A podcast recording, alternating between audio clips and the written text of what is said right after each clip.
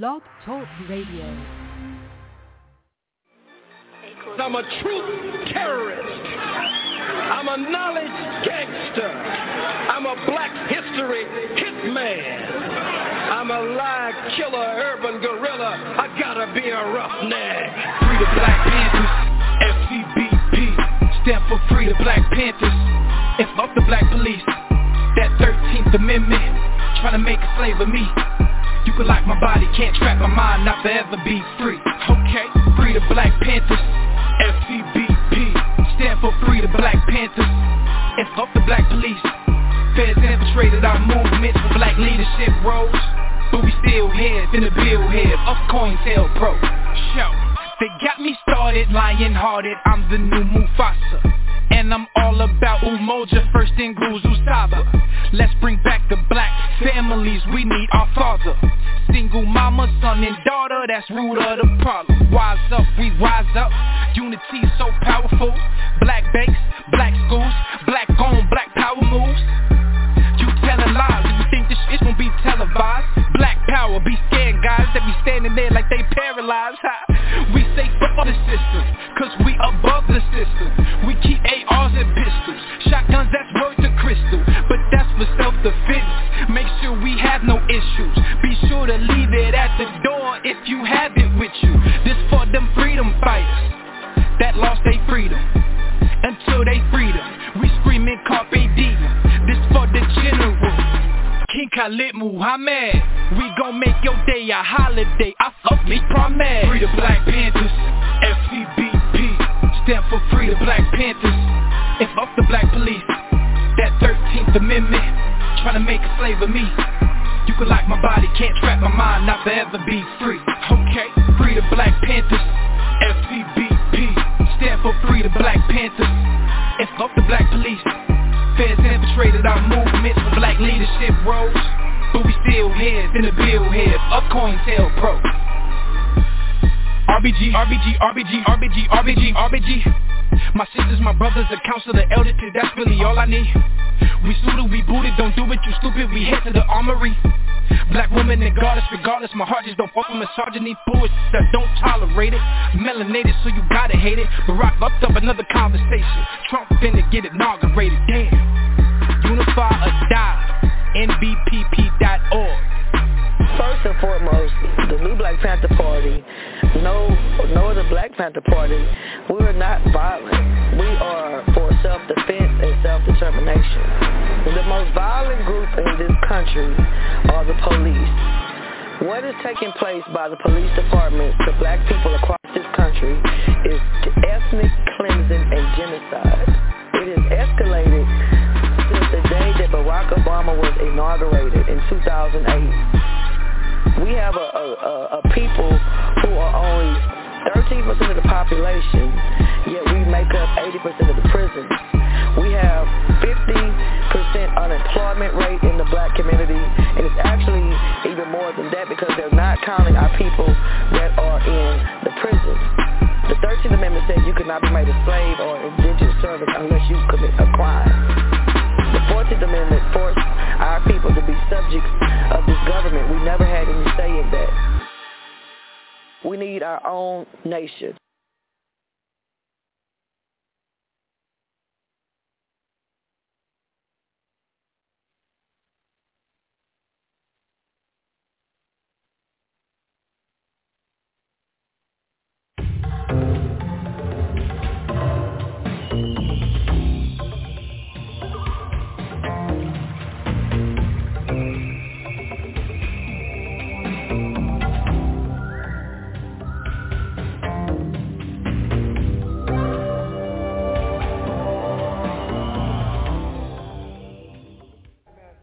This morning what we're going to talk about, I, can, I guess I can call it shampoo.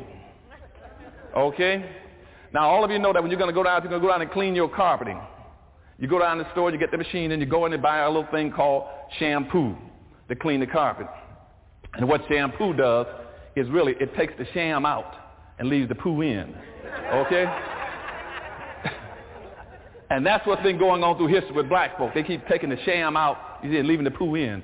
So this morning we're going to do a little shampooing, okay? And we're going to start off and show you take you right through history again, through a second segment of history, and we're going to start dealing with some of the issues about reparations. And everything I tell you must be taken in that context if you really, truly are going to understand the nature of reparations. That's the only way you're going to do it. You must understand the nature of it. And what it's saying is this. What I'm saying to you is that reparations is not a nicety. It's not something nice to have for black folk. It is now an absolute necessity. If you do not get reparations soon, black folk, as I told you before, are through. Reparation is not a nicety, it's a necessity. Now, I first wrote my book, Black Labor, White Wealth. That's what I was telling you then. That's, that's been seven years ago. When I wrote the first affirmative action plan in the United States in 1971 that Bush, just, Jeb Bush just killed in Florida, as you all been reading about in the paper. I wrote that plan in 1971 as reparations for black folk. And nobody was giving anything to black folk for reparations at that time, but it was killed off within six months. It was converted over to and converted to things for minority, women, children, gay, handicapped, midgets, humpbacks, everybody else. Everybody but black folk. And it was diluted down and black folk got nothing out of it. So affirmative action was dead six months after I put it on the, put it on the floor. But now they've been given the pretense that somehow they've had affirmative action all these years. And they haven't had anything for black folk. Black folk haven't gotten anything out of affirmative action. And so in a way, I'm glad that affirmative action is now dead. I want them to bury it, you know, and throw flowers, commemorate, and let it go. And I want black folks to go to reparations. Because that's the only way. You got to have reparations. There's no other choice. You got to have reparations. And that's what I'm going to be talking about this morning. But also I'm going to try to show you when, in my little discussion with you is all the things I want you to be aware of, the tricks and the games. That's why I'm going to pick a certain part of history to show you the games. And you all take your little notes and try to remember these things. So you see the same games reoccurring all the time. You know what the game is, what they're up to. And so that's what we be talking about, reparations for black folk. Now let's start talking about reparations for black folk. And, and let's, take a, let's pick a point. Let's take Juneteenth, since this is Juneteenth weekend, the Juneteenth celebration. Now, I talked to you earlier about the importance of culture. So we have to have Juneteenth as a culture process because we don't have any culture. And so when you hear me criticize Juneteenth in a few seconds, it's not because I want you all to disassociate or discontinue celebrating Juneteenth. It's just I want you to do it in the right light and the right tone so you understand what the games are. It's just like if I were to start talking about Kwanzaa right now. That I don't want you all not to celebrate Kwanzaa because we have to have culture. We don't have any culture. The culture we used to have, white stole it from you. All your culture has been stolen and exploited by everybody else. See, you, right now, your culture in this country, your major contribution would have been your genius. See, black folk have a genius for creating music, dance, language, slang. You see, art. And even, and, and even the way we wear our clothes, that was our culture. But everybody has taken the exploit and gotten rich off it. Every time you come up with anything, they take it from you because you integrate. You see, one time Dixieland music was black. You see, jazz was black. Gospel was black. Blues was black. Rhythm and blues, rhythm was black. Now they got your music. That is a $103 billion a year industry, and black folk get less than 1% out of it. You see, even the Hispanics got your music now. They take African music and mix it with black music and call it Latin beat. See, everybody makes money off of black folk. Because when you integrate it, you open yourself up. Integration means filleting yourself, saying, come get whatever you want. And you integrate, they went inside and took everything out and left you with nothing. And, you, and that's why you cannot make it under the integration process. Nobody else opens themselves up like I said, come get what you want, take it and make a, make a living off of it. That's why now they have a rock and roll, you know, museum for whites and call Elvis Presley the king of, of rock or rock and roll because it used to be rhythm and blues until white folks discovered it. See, they discovered black music like they discovered America. So then once they discovered it, then, then they, they became theirs. And we, and we just gave it to them. So, so we got to have culture. And if I were talking about Kwanzaa, see, friend, I would tell black folks, so you got to understand that we got to have Kwanzaa. Because Kwanzaa gives us something to celebrate at Christmas other than the white form of, of, of Christmas celebration, celebrating. But Kwanzaa is, comes out of Swahili. And Swahili is a fabricated language. That's not a real language, a fabricated language that was created by the initial original slave traders. And that was Arabs. The Arabs started Swahili. They started Swahili intentionally to be able to communicate with, with Africans, black Africans. And that, so that's a fabricated language. So if we talk about we're going to get, we're going to avoid the white man's language and run over to start dealing with Swahili and dealing with the Arab language, see you, you just you just jump from the fire into the frying pan. Doesn't make a difference one way or the other. But again, we need the celebration, but you need to understand that. Now the same thing is true with with with with, with, with Juneteenth. And see, all this will give you the context for reparations now, so you understand the issues. See, Juneteenth the same thing. See, Juneteenth started off as a major celebration in Galveston, Texas in 1865. It's where when black folk finally got the word, the last ones in the country to get the word that they were free. You see? And they went out and started celebrating, and we passed it on down, you know, through the South and the Southwest up to this point as a major day for celebrating.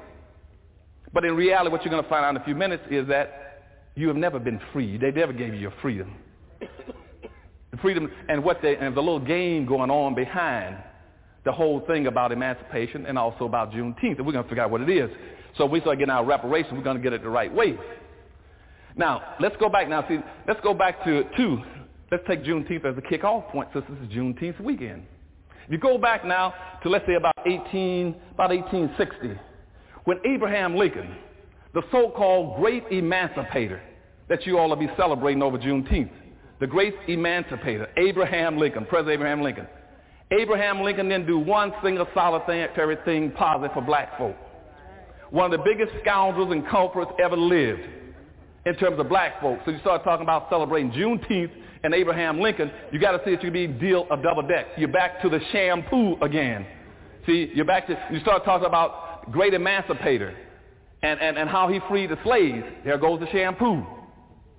Because you see, and, and, that's what happened in, in, in, in, the night, in 1963. We had the great uh, Martin Luther King March. And I, and I had a dream speech. See, where did they go to give that speech? But at the foot of the great emancipator, Abraham Lincoln. They stood at his feet and said, I got a dream by with Abraham Lincoln standing behind you. He was one of the biggest scoundrels to black folk on earth. And even when our friends, the uh, um, Farrakhan, when he had the Million Man March, you see, because they don't have the truth. They don't know some of the similarities they get caught in. So they didn't go to the foot of the great emancipator and sit at the foot of Abraham Lincoln and give the Million Man March speech. You see, and, whether, whether, so whether it's Martin Luther King or Farrakhan or our people, we keep getting tricked because we don't understand what's going on. Now, if you go back to 1860, Abraham Lincoln had absolutely no interest in black folk. No interest in black folk. His interest was very, a very simple thing. All he wanted to do, as a matter of fact, every speech he gave in my research shows that what he said is that I can't stand black folk. I don't need black folk. Don't want black folk. And what I would ideally like to do is to recolonize black folk and ship black folk out of the country. I would like to ship them either to Latin America, Central America, or back to Africa just to get rid of them. And see, and that's what he wanted to do in 1860. But you see, he couldn't do it because he checked around trying to figure out how he could do it after he became president. He found out something, which is a point that you all got to remember because we're going to, talk about these things later. He found out that white folk needed these black folk they couldn't stand. See, they needed them. They needed poor black folk because, see, no white person wanted to do the dirty, nasty, dangerous work. So black folk then were needed as a labor class, point one. They needed your labor. The second group that, that came to Lincoln, the great emancipator that, we've been, that we like to worship in Washington, D.C., was a group of merchants, all the merchants, all over the country. You had people like all the people tied into the textile industry, the cotton industry, the insurance industry, the sugar industry, the, the tobacco industry, the rice industry, the indigo industry. See, all those people came and said, no, you can't get rid of those black folk. Because you see, also, uh, because, because people like us in the cotton industry, in the leather industry, we need them as consumers. We need them as consumers. We need those blacks that you call darkies as consumers. Because right now, we know we got 5 million of them. And, and, and, and I know that, that every year, every, every, every slave owner is going to buy two pair of clothes for them, a pair of summer clothes and a pair of winter clothes. And, and those clothes are made out of what we call, what we call nigger cotton. That's the roughest part of the cotton that nobody else could wear. It's rough, tough. It's just almost so, so rough it takes the skin off the body. But they made, but that's what they made their clothes off of. So you had whites who had these industries. All they did was make what they called nigger clothes for slaves. They knew they had that market. And the same thing with the leather industry. They knew it was from the leather industry that, that, that every slave would get two pair of shoes a year. They would sell, they would give them a pair of sandals and a pair of brogans. Okay? And so they knew that was, so, they, so, so, so a white leather maker said, hey, I know for a fact I'm going to sell 5 million pair of sandals and 5 million pair of brogans every year. That is a built-in lock market. I got black folks as a lock consumer market. So I got, so I got black folks trapped two ways. One, you see, as I told you a few minutes ago, is because we need their labor. And secondly, we need them as consumers. And that's the only way, then, is the reason they send blacks out of the country. They had one other third reason that popped up, and they tried to deal with it through Lincoln, was that the white slave owners said, but on the other hand, they said, don't you know we've invested something like $8 billion? That we got more money invested in slaves than we got in all the businesses in, in the United States and all, the, and all levels of government put together. The biggest form of investment in the United States was money invested in slaves. And they didn't want to lose that money. And so what Lincoln did to try to resolve that, he said, well, what I'll do is that let me give you all some reparations. And if I decide to send them out of the country, I'll give you some reparations. So he sent a bill over to Congress to give reparations to white slave owners, saying if you all were free the slaves, I'll give you reparations for it. And the only place they got it was in Washington, D.C., which in Washington, D.C. just happened to be the slave capital of the world at that time. And so in Washington, D.C., it went through where they awarded something like $300 for every black slave that was released by a white owner. And that was reparation for whites. Now, now the whole context is set. So, so, so people say, well, the war started now. What are they going to do with all these blacks? So we go from about 1861 to about 1862. Now, that's a, now remember I just told you these points now about they needed blacks for labor and consumer and they wanted reparations. Remember those three points. Now, here comes 1862. In 1862, we're into a war. And the, and the North is losing the war. The South is beating the devil out of the North. The South is beating the devil out of the North. There was no way that the North could win the war. No way they could win it. They couldn't win it for some very simple fact. Fact one, they couldn't win it because the South had all the wealth. The South had all the wealth. The North did not have any wealth. The North was a poor area of the country. They didn't have any money. Because see, slavery, I just told you, you had $8 billion just in black slaves alone.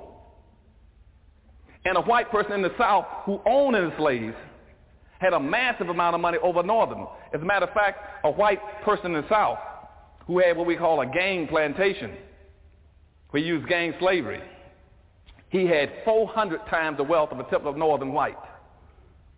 A white man in the South with two slaves had more money than the average white male in the North by throwing his family, his home, his car, I mean his wagons, animals, business, anything else thrown together. That's where all your wealth was. A black person, a black slave was a walking American Express card. Every white person could make a living just by having one slave. All you do is put him up in the morning, send him out to work, and go back to bed, and wait for him to come home in the evening, and take the money from him and get paid for it. It was called rent a slave. They would they buy slaves and rent them and, and rent them out to other people up and down the road to use them. So that so so everybody understood that that that was the name of the game is that you got to have and own some black slaves. Now, so what we did, and so by 18, so so the, the North couldn't win. So the North said, we got to have a plan. We got to have a plan so that the North could beat the South. Now, see, nobody's talked about freeing any slaves. Don't, don't y'all get off on the wrong point. Nobody's talking about freeing any black folk. So now we're up to about 1862. All of a sudden, a couple of generals around Lincoln said, look, we're losing this war. We're losing the war. We're getting the devil beat out of us. What can we do? Lincoln said, I don't know. They said, I tell you what, I, we got a scheme. Why don't we play some games, play some trickery? Let's use a little shampoo. What we'll do is, let's turn around and tell, put out the word that you're going to free the slaves. If you put out the word you're going to free the slaves, what would that do to the South? See, first of all, that would create all kind of havoc for them. Because you see, the reason they're beating us is because they got five million blacks there on their team in the South. You got five million black slaves in the South that, that are taking care of the white families, taking care of the yards, the garden, the food, the white families, protecting them, feeding them and clothing them, and doing all the work while all the white men out fighting the war. Are y'all following me? So, so, so the South is using blacks to build the highways, the bridges, the railroads, to haul, to run the wagons and hold all the supplies, and to work in the factories and the mines and the timber yards, to build the bridges, being done by black folk. So that way all the white men in the South would go out and fight the war. So at about September, about September the 22nd, about September the 22nd, uh, 18, about 1862, that Lincoln then announced, announced his intentions of freeing the slaves. He said, I'm going to free the slaves. Let's see what the South would do. And, uh, and then the general said, well, let's, put out, let's not put out anything in writing until we get a major political victory, whether it's Vicksburg or Gettysburg or something. And then we got something to really to piggyback on and announce that you're really going to do it. And so that way, and if we go ahead and do it, uh, maybe that'll really be a big incentive. So that was in September, about September 22nd, 1862. The word went out. The South was very leery about whether or not the North was going to free these slaves. And so then come uh, about January the 1st, 1863. Uh, he then says, well, what we're going to do is that we're still losing the war, so let's then just wait. And so they decide to wait, so let's wait a few years because they're losing the war. But the generals had picked up the fact that, gonna, that he was going to free the slaves. So a guy like General, like General uh, William Tecumseh Sherman, he's in now fighting in the South. So he says, well, what, well, well I'm going to take that up and just and follow through with it. Let's go ahead and do it because I'm a general. I'm fighting down here, not, not the president. I'm fighting. And if we can destroy the South by tricking them and thinking we got to free the slaves, let's do it. So then he come up with this whole thing about let's take the land, all the confiscated land, and the property from these white plantation owners. Every time we take over a plantation, let's take it. Now let's take it and divide it up and give 40 acres and a mule to every black. And let's give every black 40 acres a mule. And that way, even, even if Nixon, I mean, even if Lincoln hasn't moved, we can still do something to, to devastate the South emotionally.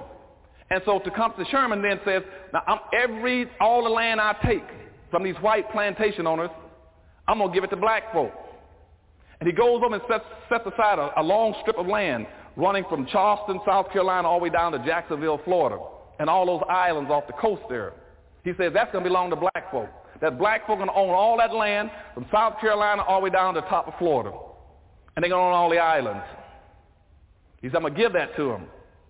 And as soon as, he, as soon as he set it up to do it, guess who called him in shortly after that, maybe a few months or a year after, whenever he started, because maybe about a year after, because a lot of blacks got over there and got the land. A lot of blacks did get on those islands. If you go, and, and some of those islands that you all go there and watch now was like Hilton Head. See, Hilton Head Island was all black. See, blacks were over and got Hilton Head. And, and some of them got guns and said, you ain't going to take nothing from us. And, then, and, and also Johns Island became all black. And also Amelia Island off the, off the coast of Florida, uh, Jacksonville, Florida, became all black. But see, nowadays they're no longer black because whites have taken them back now and made them into luxury islands for whites. But, but blacks took those islands, all up down that coast and took that land under Sherman's order about 40 acres and a mule. And now, about a few, about a year after that, our esteemed emancipator of black folk jumped in and said, you can't do that. You can't, I, that, that, take back that order and forced Sherman to kill the program, to not give black folks any land. Your great emancipator, Abraham Lincoln, says blacks don't get any land. And a lot of blacks already had that land over there, and whites went in and tried to take it away from them later on. So the great emancipator started, started, started whizzing around. And that was about, that was about, about 1864 now. Now we come at about 1865. Now what he said, uh, uh, now at this point in time, he's going to put out the what we call the Emancipation Proclamation. So he put out the Emancipation Proclamation, and but the Emancipation Proclamation took effect as of January 1, 18, in, in 1863. He expected black folk to come out and celebrate that so he can get the South all riled up by the blacks being free, even though he knew black folk in fact would not be free. He put that out on January the 1st. But nobody bought into it, and blacks didn't come out to celebrate.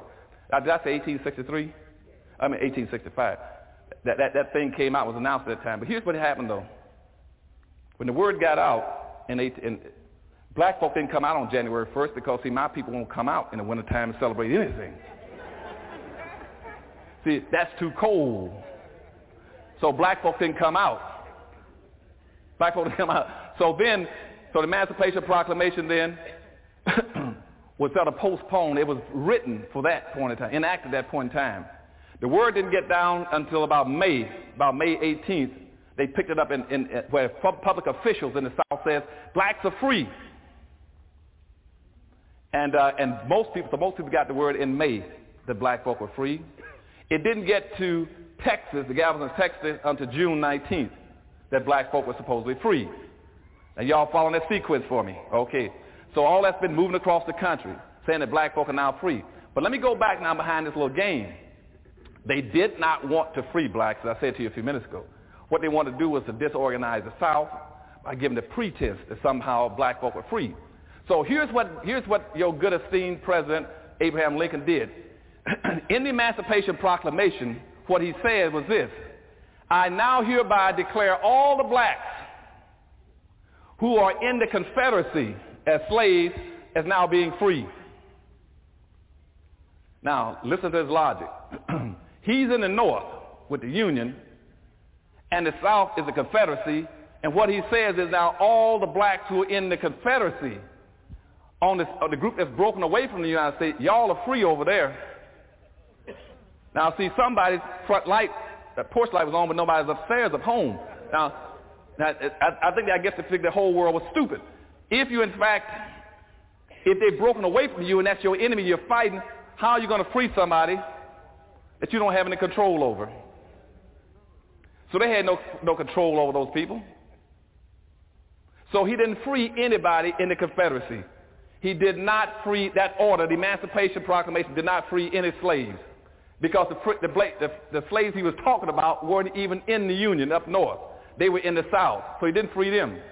Now, he could have freed some slaves if he wanted to because we had all these other slave-holding states in the North, the border states, Kentucky and Tennessee and all the rest of them around in Maryland. But he didn't touch those states. He didn't touch those states. He didn't touch the states that he could have, where he could have freed slaves, he didn't. Where he couldn't free slaves, he gave the pretense that he could. So therefore, the Emancipation Proclamation didn't free anybody. And more importantly, if you go back and read the Emancipation Proclamation, also what he did in the Emancipation Proclamation, trying to be slick again as a president, he put in the proclamation that any black people, any black, I mean, I mean, I mean any states or any white, in the slave-holding states, if you decide to come back into the Union, come back in the Union and join us in the North, you can continue to hold your slaves. Now let me give that to you again since, since you all probably missed that. I'm going to give it to you again.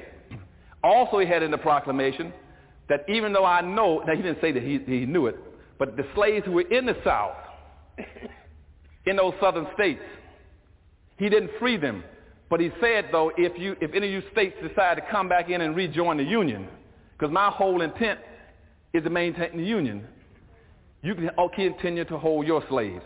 And that way, the bottom line would have been that whites would have still had slaves in the North, and they still had slaves in the South. That was the logic. They didn't free anybody, but it gave the pretense of freeing black folk, and black folk were happy all over the country. Because see, most of them couldn't read the emancipation problem. They couldn't figure all this out. So they started dancing and singing in the streets that they were free. And in fact, they didn't free not one single black any place and gave the, gave the option to those black to those states to come back in and get their slaves back if they wanted them. And that became the Emancipation Proclamation. Now, let's move a little faster now. So remember that. That was a shame and gam. Nobody has freed any slaves. Now here comes the end of the war. The end of the war has come. And uh, at this point in time, since they have been running a game on everybody, and they have not freed any slaves, the first thing you got to do with the Congress is do what? Write what? What Constitution Amendment? The 13th Amendment so they can actually, in reality, free you. So they had to write the 13th Amendment saying that, invol- that, that slavery, invo- involuntary slavery is outlawed. The only way you can enslave a person is, in fact, what? What is it? If you've been duly convicted of a crime. Now remember that because that's going to be a very important point now we start to, that, that the, the 13th Amendment says, again, I told you how they trick you and always put in these little clauses with the shamming game. So now they write the 13th Amendment says black folk are now free. And the 13th Amendment was written exclusively for black folk, even though it didn't say it. It just says that nobody, and then, when you, and then when you read the Constitution, you see words like nobody, all, those, everyone. They always use those words whenever they talk to black folks so you can have a paper trail to get out of anything. So, and we got a lot of black leaders in America always use those same ambiguous words. We want everybody to be free. All people should have rights. The only people didn't have them was black folk. See, they're scared to say black folk. And every time you use that broad, ambiguous word, you play in that same game they were playing back doing slavery. And I keep telling our black leadership, quit trying to write things and speak broad in broad, ambiguous terms, talking about everybody rather than talking about your own people. See, every time you start talking about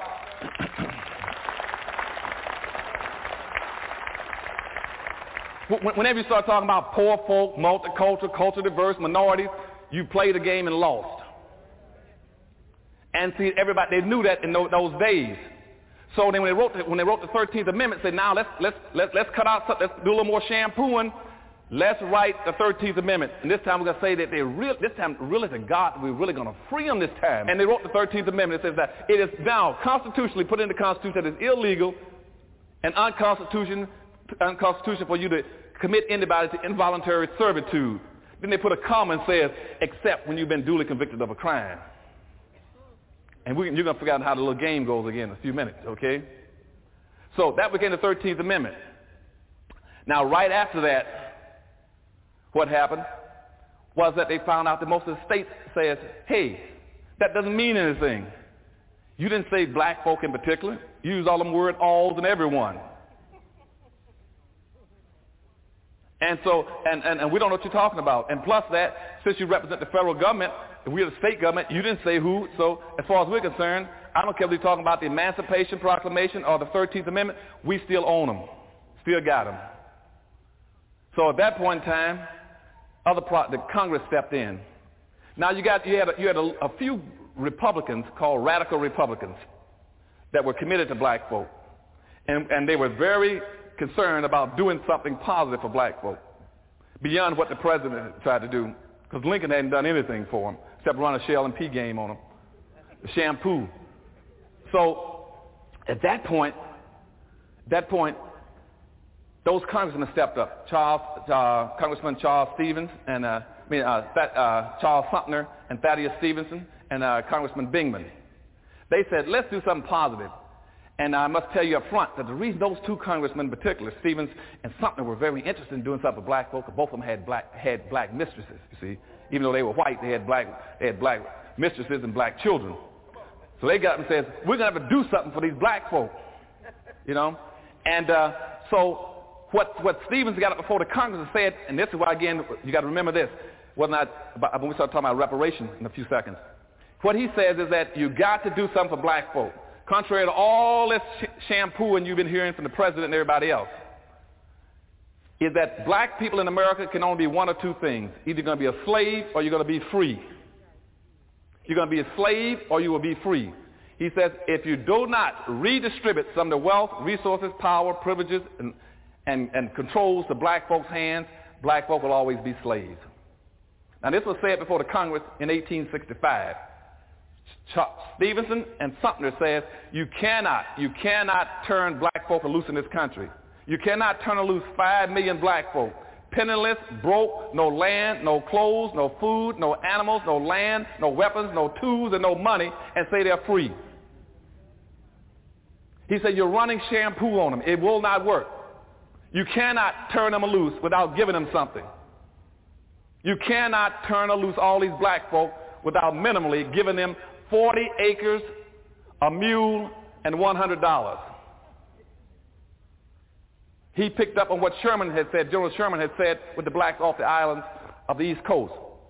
is that minimally, if black folk, and he said, until the day comes that you redistribute wealth and resources into these black folks' hands, they will always be slaves. And that was said in 1865. Now, based on that, they then turned around and wrote the first civil rights law in the country. It's called the Civil Rights Act of 1865. They wrote that specifically to be economic development for black folks. And in there they talked about economics. It was economics. It had nothing to do with civil, had nothing to do with social, had nothing to do with voting, had nothing to do with getting along with people, had nothing to do with integration. What it was talking about is you had to redistribute some wealth and resources into the hands of black folk. But now that, now that Lincoln has been assassinated, you get another scoundrel as the president. His name is Andrew Johnson. They knew what reparations was. And what you all need to know what reparations is. So that you won't get confused as things begin to develop, because reparations will be the hottest issue in this country from now on. That's what I was prophesying to you all seven years ago, that, that, that reparations will be the hottest issue in this country. Reparations means compensation in the form of money, materials, or labor for injustices committed. That's what reparations means. So reparations has always been economic justice. That's why my book, Black Labor, White Wealth, A Search for Power and Economic Justice is about. That you're talking about economic justice, you talk about reparations. It means creating a structural economic inequity. So those congressmen understood that. So they asked for the 40 acres and a mule and $100. And they sent it over to Johnson, who was the new president of the United States, and he vetoed it. Saying black folk don't need anything. They're now free. Quit giving them handouts. And, and now they're free. Let them live and survive on their own. And they use the term which says either let the ends work or starve. Okay? Now, at that point in time, they killed the bill. Now, these same congressmen came right back again later on that year and wrote the seventh, second Civil Rights Act. And that Civil Rights Act again, when it once it got to the, got to the, went through the Congress, it came out, it was called, it then became uh, the Civil Rights Act of 1866. That was the second Civil Rights Act. This time they had to tone it down some.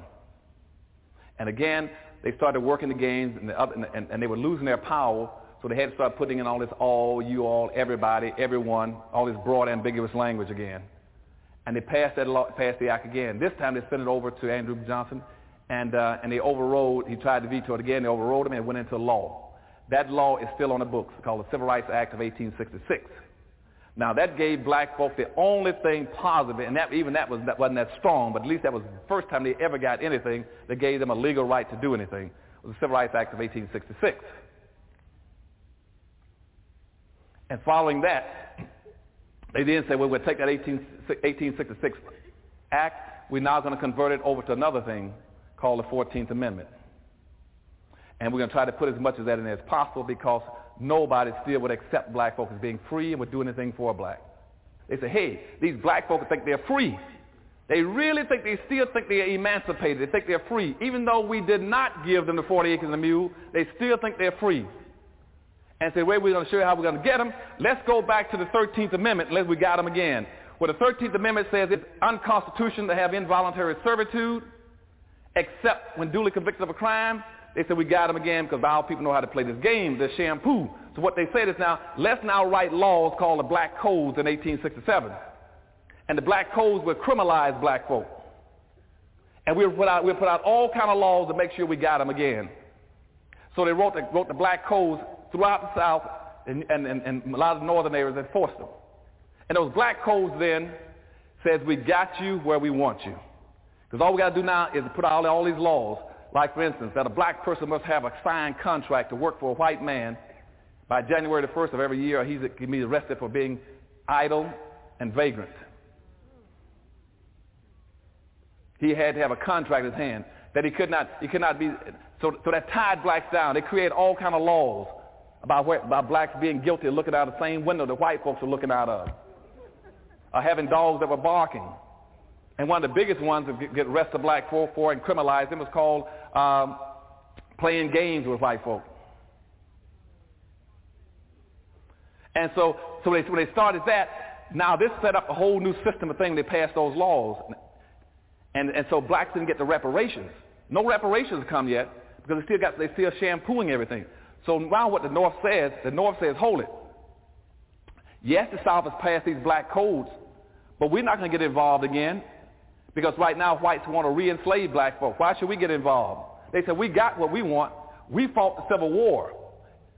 And all these things I mentioned to you are important now when we start talking about reparations, so watch me now. We fought the Civil War. We didn't fight the Civil War for black folk. We fought the Civil War for, for, for the North. We fought the Civil War so the North could take over the wealth of the South and so they could industrialize and build industries and factories. We fought the war so the North could, could build factories. We fought the war so that we can take the white, take, whites had control of the Congress. Another thing about the three-fifths of a human being, whites were using that to, t- to control the Congress in the United States by, by, by, by, by counting blacks in the census, but not letting blacks hold in the political office. So whites got the benefit of saying, I represent all those blacks even though they can't vote. And so whites were controlling the government. So that's what the North was fighting the Civil War for, was to take away the wealth and the control of the South, the power of the South. And, and, and so, so what the North says then is that you all can have those blacks now. If you want to do the black codes, fine. I don't care. They want, they want 40 acres of mule. We're not going to give them any reparations, 40 acres of mule. Um, and so they said, what we need now is some kind of an instrument to make sure that, that, that we need the South to be redeveloped. We got to redevelop the South, but, but, but, we, but we can't do anything to help black folk. And, and, and we don't want to hurt the North, so how do we do it? And, uh, and people say, well, why, why do you need black folk? They said, well, we still got to have to have black folk to pick this cotton. See, we still got to have somebody to pick the cotton. We still, I told y'all, we still need that black labor. We still need black labor. Yes, they are so-called free on paper, but since we didn't give them the 40 acres and a mule, they're still not free. We still need them. How can we use them? And so they said, we got to create an instrument that will keep black folk and yet get them, and we still need the cotton. So what they did then, they created something called the Freedmen's Bureau in 1868. The Freedmen's Bureau is what created, later on created all of our black universities. And what they did, they took the Freedmen's Bureau and set up a special commission that would go around through the South and supposedly, in quotes, to help black folk. And, and the Congress appropriated some monies for them. And what they were sort of doing then was trying to give black folk a little bit of food, a little bit of so-called minimum welfare, and, uh, and to help them get and help them prepare to be free. But what they decided to do was to use the Freedmen's Bureau in a very slick scheme again to re-enslave black folk. And what they did then is they came up with a whole scheme saying we still need black folks' labor. So the Freedmen's Bureau then set up a thing called a contract system where they drew up a little contract, which if a black person signed it, it tied him to the first spot. See, nobody put his name in the first spot with an X and tied him into the white man at the South. Okay? And the Freedmen Bureau went all throughout the South, said they're going to do it in such a way where the white, because the whites in the North needed cotton. Still needed cotton. They, they, they take, even though they destroyed the South, they moved all those factories and all the cotton from the South to the North. And now the North got all the plants in the South, and they needed factories. And at that point in time, in the late 1860s, in the late 1860s, over 60% of all this country's export and wealth was in cotton. They were still shipping cotton out. And they need to sell cotton because like, like, like England was buying something like 1 billion pounds a year. And they needed that cotton. But they didn't, and, and they could have solved, they could have solved a racial problem at that point in time by just simply saying, if we take, if we need cotton and we need cotton production, why don't we get the 40 acres and a mule to the black people and let them raise the cotton and buy it from them? You know, if, if the country needs cotton to survive, because that's our major industry, why don't we give land, mules, and money to black folk, let them raise the cotton and buy it from them? And see, the racism in this country was so acute and so strong, they said, don't give them anything. What you do is to go around and sign them up the contract and make them work for whites, and we'll buy it from whites. And almost every state in the United States then passed laws saying that black folk couldn't even raise some of this cotton and, and tobacco. They took the, uh, the Freedmen's Bureau in 1868 and said, look, what we're going to do now is that we got to figure out a way not to give these black folk 40 days a mule and no reparations. Except the Freedmen's Bureau said, go get them a signed contract. Because yes, we can go give black folk 40 acres of mules and still get our cotton. But we don't want black folk to have any wealth and power. No wealth and power for them. So what they did, and after about three years, the Freedmen's Bureau went throughout the South, signed up every black person, every black farmer, every black family to contracts. Those contracts then locked black folk into what you call sharecropping and peonage. Locked them in, and not only did it lock them in, but here's what it did to them. Locked them in, but in those, but what it did when it locked him in, they told him that was voluntary for black society. But if he couldn't sign, he would get no welfare, no food, nothing else. And once he signed those contracts, he gave away all of his rights again. See, now he, he, he had no right to quit. He had no right to, to protest, a contest. He could not strike. Or he could not demand higher wages. And in that contract, what it told him in the sharecropping was that if you, in fact, would go back and work for your same white master that you used to work for and sign a contract with him, that if you work for him, he'll give you the seeds and the animals. He'll let you use his land. He'll give you the seeds, let you use his horse. But you have to do the work because they needed your labor. And at the end of the year, based on what, how well you produce, you can either you can have earned your care during that year, and you might get a profit of any profits that's left over. And guess who kept the books? kept the books, and never did black folk ever break a profit. If they never broke a profit, then most of them not only didn't break a profit, but see, and they couldn't protest, but if they talked back, then whites could have them arrested on those black codes for being insolent talking back to white folk. And then after once they did that, he was criminalized. Then he could, didn't have to pay him anything. And so when that happened by, so by 1869, 1870, most of these blacks were frozen all across the South again, locked back into slavery. And the United States government had participated in it again. Participated in all these corporations. And they, and, they wouldn't, and they wouldn't give black folk land, even the simple 40 acres and a mule. And keeping in mind that in 1862, the last Homestead Act was passed in the United States. The last Homestead Act was passed in 1862, which means all those 11 million white immigrants I told you about a few minutes ago started coming in between 1865 and 1880, and then the other 26 million that came into the end of the year. All of them came in here to get land while they were running the shampoo on black folk. Running the shaman game on black folk. As a matter of fact, in that period, in that period between 1862, between 1862 and the turn of the century in 1900, the United States gave away 1 billion acres of land to whites. And black folk couldn't get an inch. Black folk did not get one inch of that out of 1 billion acres. As a matter of fact, the United States gave away more land to the United States railroads by giving them six miles on each side of the railroad across the United States. They gave them more land than there is in the entire state of Texas. And black folk couldn't get an inch for reparations. And you see the game then where they locked black folk back into labor and slave again. Locked them in. And they needed us for consumers. And that went on. It went on. Let me jump up and show you how the game continues. We never got into reparations. And we still weren't free based on, on, on, on Charles, uh, on uh, Thaddeus Stevens and Charles Sumner's definition. And what they said as two white, white congressmen back in 1865 is that there's absolutely no way on earth black folk can ever be free and ever be emancipated unless you give them something where they can be in charge of their own lives. And that's never happened.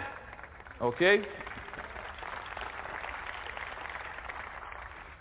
And that's why if you look back right now, I'm telling you all, when I talked about what the Wall Street Journal said and what the Detroit News said at the outset a few minutes ago and what Alan Greenspan said, when you were almost 98% in direct slavery and 2% in indirect slavery. That means that 100% of all the black folk in America were enslaved in 1860. But even then, you had one half or 1% of the nation's wealth. And here you are 140 years later, when you're supposedly 100% free. You still only have one half or 1% of the nation's wealth. How can you sit there and talk about you're free and emancipated and all the game of shampooing going on? And even in modern day terms, when the, when the white newspapers tell you that the shampoo is going, you still haven't gotten the black leaders right say, hold a second, something's wrong. You can't keep tricking my people.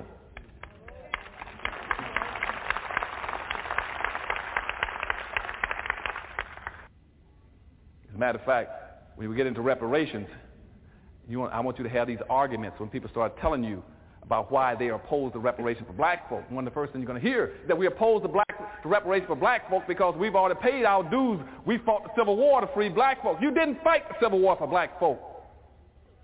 As a matter of fact, on the eve of the Civil War, in 1860, they'd already done a survey. They found out something like 99% of all the white people in America were opposed to freeing black slaves. Nobody wanted to free black slaves. 99% of all the whites in America were opposed to freeing slaves. Now, all of a sudden, 150 years later after the fact, you can say, well, we fought the war for black folk. You didn't fight the Civil War for black folk. Just like it's the same little game, the same game of shampoo they ran on you after the integration. Now they talk about how, how, how segregation is so bad and how every white person was in favor of integration. When it's even as late as the late early 1970s. 87% of the black or the white folk in America in, in, in, 19, in the 1970s were still opposed to integration for black folk in America. Saying black folk were moving too fast and wanted too much. You see, every time there's a game, we get the shampoo. They run this same sham and leave the poo in. So now when you start talking about reparations, they can start running these games on you again about we've already paid our dues for fighting. We died and fought to get to free black folks. You didn't die and free the black folks. Black folks still enslaved. They have never been emancipated. If we're going to get it, we got to go back now and remember all those principles. They used us as a labor class to get wealth. They got their wealth now. We didn't get any. So we got to go back and get us a model. Now, what most people keep trying to use as a model, they want to use the Japanese. I don't want to use the Japanese. I want to use the American Indians. Now, why did I pick the American Indians? Because, see, the American Indians were the only group that was stipulated in the Constitution along with us. See, the Japanese weren't even in the country. See, when slavery, when slavery was ending, I did not have one Asian in America in 1840s. I didn't have one Asian or one Hispanic. Not one Asian or one Hispanic in the entire United States in 1840. So I can't compare with those, but I did have Indians here. And Indians were stipulated in the, in the Constitution along with us. Whenever they talked about black folk, they talked about Indians. But they didn't talk about all Indians. They only talked about those Indians who were not paying taxes. And see, this is very, this is very important. They also talked about Indians who were not paying taxes because you see, Indians were also classified starting in 1870 as being equal to white folk. See, all Indians were, see, Indians were given an option that you were never given. What they wanted the Indians to do was to assimilate and give up some of the land. They can become white. and the Indian was given that right to intermarry with whites and become white. And you got a system we're going to talk about, about hopefully by the end of this thing. The system in this country is to is that people keep talking about, well, we're going to take over whites. You never take over whites. Whites got a process. Each group that comes in, they give you an option of becoming white at some point. So that way they'll always be the majority population. That's for sure. Okay, so Indians became white. Just like you've got Hispanics now coming to this country, all the Mexicans, Hispanics, and Latinos. See, 99% of them is classified by, by, by immigration laws and also by their driver's license being white. they are not part of what you all. They got a different issue than you got. And you got Asians now on probation to be white. Okay? so, so, so what we're going to do then, we're going to go back and track the Indians. That's the closest thing we can track in terms of reparations. Now, how did the Indians get over and get some of the things they're getting? Indians got slick. Even though the Indians were not quite as bright as black folk were, they were slick. They didn't get the shampoo that we got, okay? Now, what did the Indians do? First of all, nobody ever said any place in the Constitution, any place else on earth, that Indians were a nation. Nobody ever said the Indians were a nation. What was happening in the country during all the period we were talking about, about, about doing, the, doing the enslavement process and all the things in the 1860s, what was happening is that they were fighting Indians at the same time. All the way back when Abraham Lincoln was coming in playing this little game with black folk, they were now fighting Indians. But the difference was that you had the United States government, the federal government fighting Indians. The federal government was responsible for protecting white folk. And so therefore in the Constitution when they talked about, when they, every time they mentioned the word Indian, it was only talking about Indians because the government had to fight Indians. The Department of War had to fight Indians and protect the citizens. So Indians were stipulated for those reasons. The rest of the Indians that they, who went onto a reservation, they didn't have to pay taxes. But any reservation, any Indian who was not living on a reservation, he had to pay taxes like everybody else. So that's how they divide the Indians between those who live on a reservation and paying taxes, those who lived off did pay taxes. But Indians always had an option. They didn't all have to live on the reservation. They can go either way, one way or the other. So they set up this situation where Indians then were, were being controlled or fought by the United States federal government. So Indians in a special category. Now, here's what happened. After, after the Indians lost most of the battles in the country, the federal government was, was still dealing with them. They lost, but they lost. So they tried to put most of the Indians on reservations. And uh, they said to the Indians then, um, you are now basically a weak people. You've been a beaten people. And so the Indians said, well, as a beaten people, and we're on the reservation, what we're going to do, the first thing we're going to do, unlike those blacks over there, unlike those black slaves who just came out of slavery, we're not going to be like them. We're not going to be as foolish as they are. What the Indians say is what we're going to do now is that since we've lost our land, we're going to first of all lay a claim against the land. So Indians laid a claim against the land, saying that all the land in the United States originally belonged to us. We had a natural right to it. That we know we didn't have any legal documents or any deeds showing we owned it. We have a legal claim to the land. So as a legal claim to the land, therefore you took it from us, you owe us. So and you, what the claim was based on what they call natural rights. Indian says there's a natural right to the land because we were the first ones who owned it. Even though in fact they weren't not the first, it was black sheep before those guys got here. But, we don't talk about that today. Black people were here about about 11 to 12,000 years before the present day so-called Asian Indians came here. Blacks had been here already. But they said that was their land. Okay? So therefore they called natural law to lay claims against the land. So that put them, so that meant they tried to impose an indebtedness on the, on the government. Now blacks over here who are coming free after slavery with, with, with, with the shampoo on them with, with, with, uh, with uh, Lincoln, See, they said, we don't want anything. All we want is a chance to compete. We want equal opportunity. See, now Indians laid claims. All black folk wanted was an equal opportunity. Okay? Then the Indians turned around and said, we want to be into a trust relationship with the United States. So they set up, set up called a doctrine of trust for Indians, which says, since we are a weak and powerless people, since we don't own and control anything, then since you all beat us and you've misused us and own us now, then you owe it to us to take care of us. You see, you said you owe it to us to take care of us, so they call it a doctrine of trust. So the Indians then created a doctrine of trust so the United States government would take care of them. And as a result of that, see, then they could get free land, free labor, free medical care, free education, free casinos, okay? Tax exempt status and pay no taxes, okay? Now, here my people over here talking about we want first one, we want all we want is equal opportunity. We don't want you to give us anything. We don't want the handouts. All we want is equal opportunity. Okay, the first thing. Secondly, where Indians then Indians then they said we are powerful, strong people. We don't need anything. Where Indians said we are weak, take care of us. then over here, Indians then said we don't, but we don't want to mix with you all. We we are a separate people. We want to stay to ourselves. What we want to do is declare ourselves a nation. We're going to declare ourselves a nation, and we're going to write our own constitution to take care of our own people. Now go back over here to these ones that are being shampooed. See, what they want to say is, we want to be a part of your constitution. We want to move into y'all. You see, and, and they never once have they ever said that we're a nation. And started developing some kind of a constitution or, or a national plan of empowerment for ourselves like the Indians did. That's why I wrote this new book I got come out called Powernomics. That's what it's about. Saying, for once in your life, quit being shampooed, wake up and smell the coffee. So, so I wrote that one to say now, like the Indians, we're going to be a separate nation. We're going to be a nation of people just like Indians are.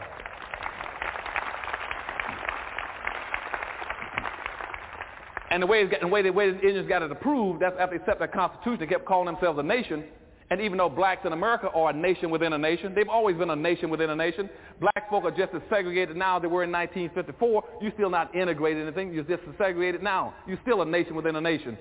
All they got to do is declare themselves a nation, get them a constitution, and that's what you're to get in Powernomics. And y'all make sure you buy that book when it comes out, okay? You're to get that. Now, so now, so they got that set up. Now what we want to do then is, so the Indians then said, they kept playing around this thing about being a nation, being a sovereign nation call themselves a foreign nation because they had to deal with the federal government because they've been because the federal government was protecting the citizens. So then by then about 18 by 1832, a Supreme Court justice named um, John Marshall, he, uh, and he ruled and made it official because at that time we, we had we had a do-gooder white liberal out messing around with the Indians on the reservations, and uh, and they, they and I think it was in Georgia, and, they, and somebody there was a law in Georgia that said you know they didn't want whites on the, on the reservations stirring up the Indians, so uh, so the whites arrested him put him in jail, something like this. He appealed and they sentenced him to long, like something like 15 years imprisonment. He then appealed and went to the Supreme Court. They got in the Supreme Court in 1832. Chief Justice Marshall ruled and says that that that the Indians are a separate nation. He picked up that rhetoric that Indians have been pushing about being a separate nation. And then he said, well, the Indians are a separate nation, so therefore this guy's got a right to go out there when he wanted to. And he made that ruling in 1832, that officially then made in our constitutional law they started accepting Indians being a separate nation. Okay? Now, now they're a separate nation, and uh, and with sovereignty, and now they got. Now watch what happens now. Now they're getting dual benefit. They're getting reparations all the time. Now Indians now that means every state set up an Indian Indian uh, commission. Every state has a separate Indian commission now to give Indians what they want because they're under the doctrine of, of a of a trust that they are dependent people and you have to take care of them those on the reservation. And they're never going to lose the reservation because they're not stupid. Why would they leave the reservation? They sit there and be taken care of. And you always got people say, look how poor they are. Yes, they're poor because they ain't going to leave there. They want you to bring it to them. They can leave anytime they want to. Any poverty the Indians got is poverty they sit there wait, waiting with for you to come resolve for them. Right. They don't have to stay on the reservation. They stay there because that's free land and free everything. So when they set up that kind of a trust, Indians then sat there and waited for it. And but see, we didn't set up that kind of trust. And when they, when they got that ruling, that made it, made it legitimate then that Indians were now an official foreign nation. Then every state then set up an Indian commission and uh, that gives Indian services. Then they set up a federal Indian Bureau in Washington, D.C. The Federal Indian Bureau typically puts out something like about twenty-three to twenty-six thousand dollars a year for every Indian in the United States. Then you got the biggest, been the biggest Indian tribe in the United States, the Cherokee tribe that picks up in terms of reparations. They pick up something like about, you got about 155,000 Cherokee Indians out there to get 170,000, $770 million a year in reparation funds. So Indians are getting all kinds of reparations. Indians have been getting reparations through treaties now, through land and free everything now for 200 some years. Black folk have got nothing because you went the wrong way. You cannot sit there and want to be a part of white society and try to, and that's exactly what the game they want you to play. Rather say, no, I'm a separate nation. You have problems. You owe me just like you owe the Indians. The Indians should be your model. And that's why Indians now can walk into all the cities and now set up special casinos. You only got 237 Indian reservations in the United States. And Indians now got 258 casinos in the United States. They've run out of, they've run out of reservations to even put casinos on. And typically those casinos bring in $1 million a day per casino. Not in revenue, not $1 million a day in revenue, $1 million a day in profits. So the Indians now took those, took those funds as reparation funds, and now they are building, taking that money, and they're building economic structures for their people. They're building shopping malls and centers and all kind of things, industries for their people. While we sit here looking for handouts through affirmative action that everybody else is giving away to everybody else but us.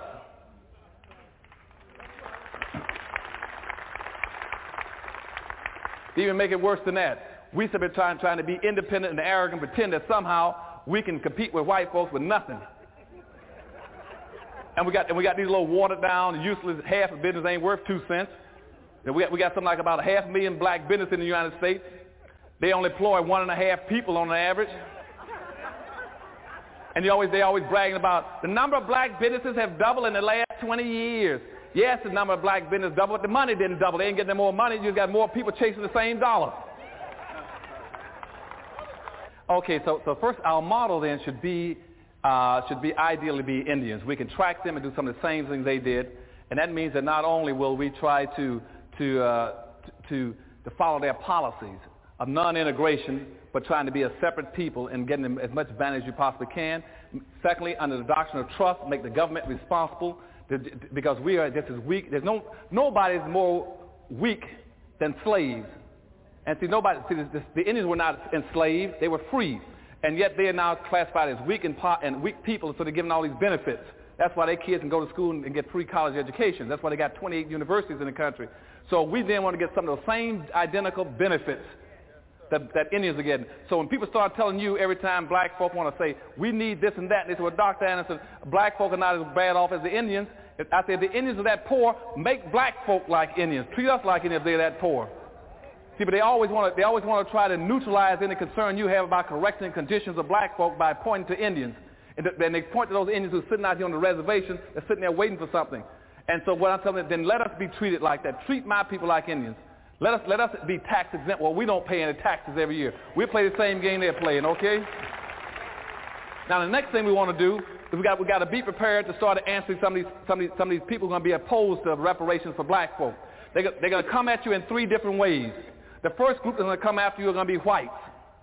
You can, you can rest assured right now that 99 and 1 100% of all white people in America are opposed, opposed to reparations for black folk.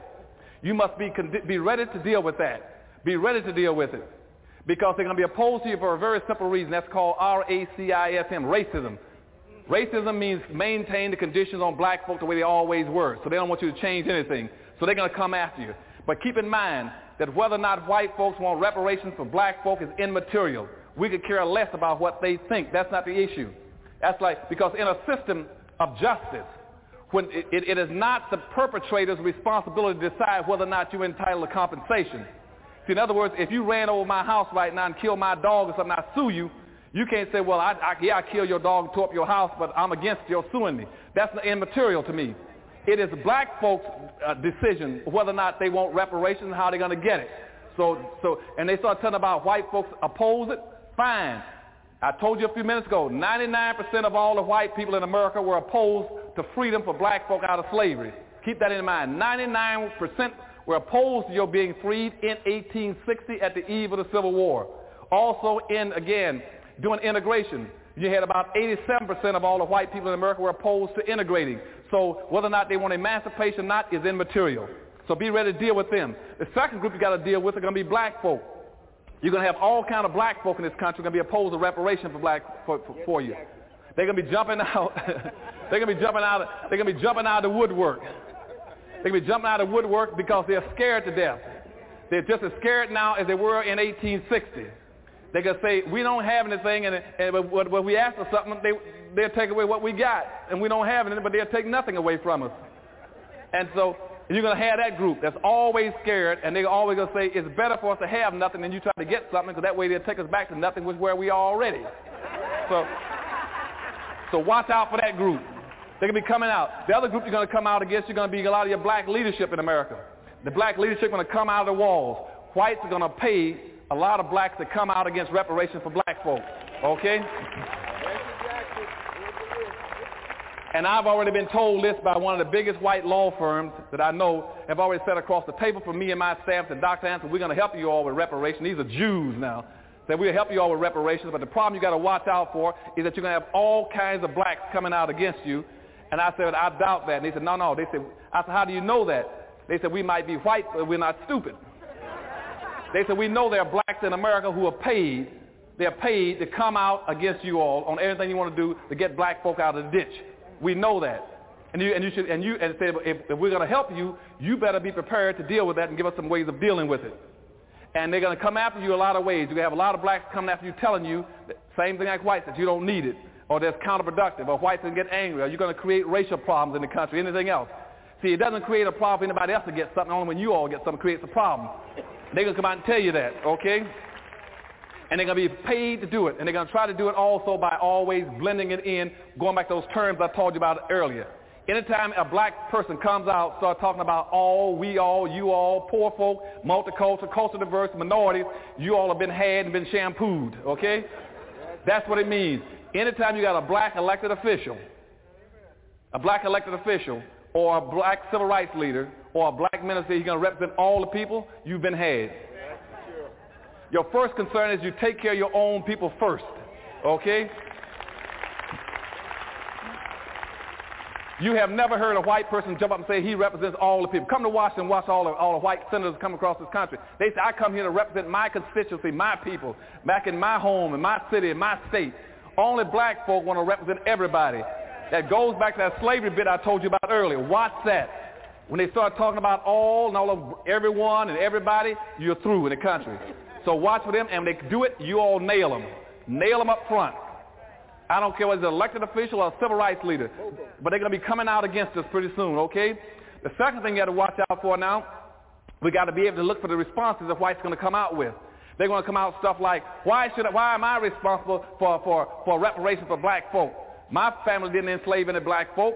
Fine, that's good. But you still owe us.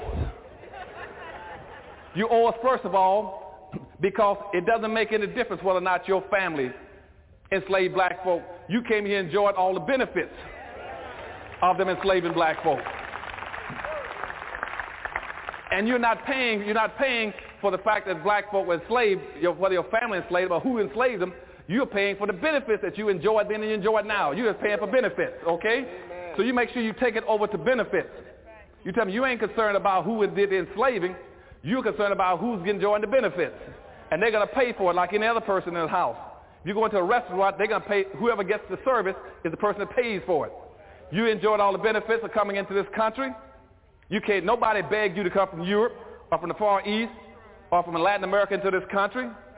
You came here because you wanted to enjoy all those benefits that black folk had created. You sat at the table in the banquet and you ate, now it's the bill time. Okay?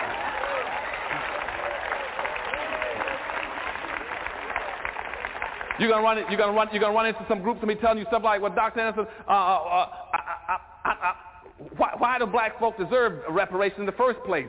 I mean, look look at Jesse Jackson and look at uh, uh, Michael Jackson and look at uh, uh, uh, uh, Michael Jordan and look at Oprah. They got money. You got to understand that wealth and income is totally different. Do not let anybody try to try to put down black folk by pointing to a few blacks that got income. Those few blacks that got that kind of income, I can put in one cab in L.A. and take them in place I want them. You know, we, they do not represent black folk in America. You know, I'm talking about all the poor blacks, all these blacks that don't have anything in America. You understand what I'm saying?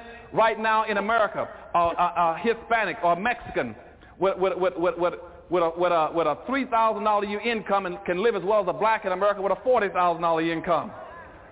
As a matter of fact, if I take a white person with a $40,000 income, with a, between 40 and 50, and a black person between 40 and 50, what happens there, they're not equal.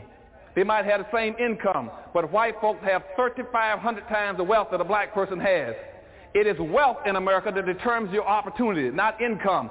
Do not get confused with income. You see, all these so-called blacks in America, they keep talking about middle-class blacks. Blacks got into, middle, got into the middle class through income. Whites got into the middle class through wealth.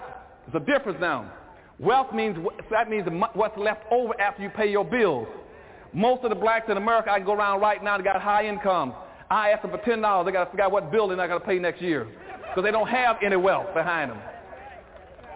And for the sisters again, let me tell you sisters that keep getting hung up on this gender issue instead of your blackness.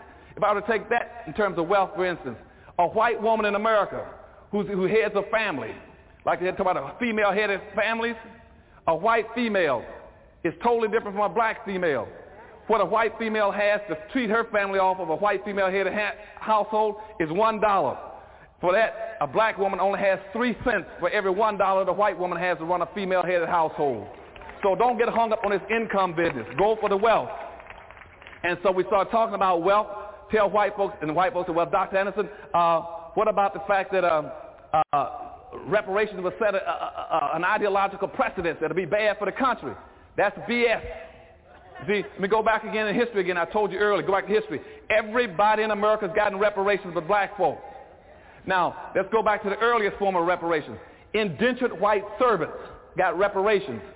Every white person that came to America as a white indentured servant, he signed a contract for five to seven years. And at the end of that five to seven years, he got animals, land, it was called freedom dues. He got freedom dues was land, animals, money, weapons, tools, and clothes. That was called freedom dues for white indentured servants. Now, all the other whites in America, in the South particularly, got reparations after the end of the Civil War. I just talked to you. I'm going to, go back. I'm going to refer back so you remember this stuff now. At the end of the Civil War, when I told you that they had all that land and all that and all that, all that prosperity in the South, they could have distributed it to black folk. They chose instead through the Freedmen's Bureau to give all that land, all that resources to whites. They wanted to rebuild the South. The government, the Northern Union, put all that money into redeveloping the South and gave it to whites and back to the plantation owners. So white people all got reparations again for that. Also in Washington, D.C., uh, Lincoln passed through this bill to give every white person $300 for freeing his slave. He got reparations. Now, Indians have gotten reparations. Now let's go to the Jews. Following, following World War II, Jews now, since World War II, have picked up over $52 billion in reparations just from Germany for what they did to them, for enslaving them. I told you earlier when, uh, when, when Roosevelt was talking to Hitler about, what, about, about using free, Jew labor, uh, free Jewish labor, then uh, the Jews now got compensated for that, for what Hitler did to them. They got, they picked up $52 billion just since the end of World War II. In addition to that, we went over there and bombed, bombed Japan and fought a war with Japan, and even black folks participated, helped the fight. And as soon as the war was over, the United States turned around under the Point Four plan and gave Japan over $13 billion to rebuild. And they just finished a war with them. They went to, went to Europe and they put out another 13 to 14 billion under the Marshall Plan to rebuild Germany. The blacks default. Now, with the Japanese, the Japanese came to this country, in this country. They were internment, which means in Los Angeles and around this area. They were not enslaved. They were not Jim Crow. They were not lynched and castrated. They were just simply relocated for the safety of the country. And, and, the, and the Japanese have picked up three forms of reparations already. Each, two of them from the federal government ran one billion dollars each, giving them a one, I'm giving them twenty thousand dollars for every adult. So they've gotten reparations. Everybody's gotten reparations but black folk. So you tell them, no, that that that you entitled reparations. Now another thing they'll tell you, they say, well, they'll say, well, Dr. Anderson, I'm just a single uh, uh, person trying to earn a living. Why should I pitch in and pay for black reparations? Uh, I don't have any money, and uh, and I don't, and, and I haven't done, ever done anything to black folk. Get them this way. You tell them this that black folk, just like everybody else in the society, in a social democracy, have an obligation to the whole. Black folk did not take Indians' land, but we've been taking care of Indians as black folk ever since we came to this country. Indian, okay? all that money going into those Indian treaties and going to Indians, those federal Indian bureaus, the state Indian commission, and paying for Indians so Indians can't pay taxes and giving, giving reparations to Indians.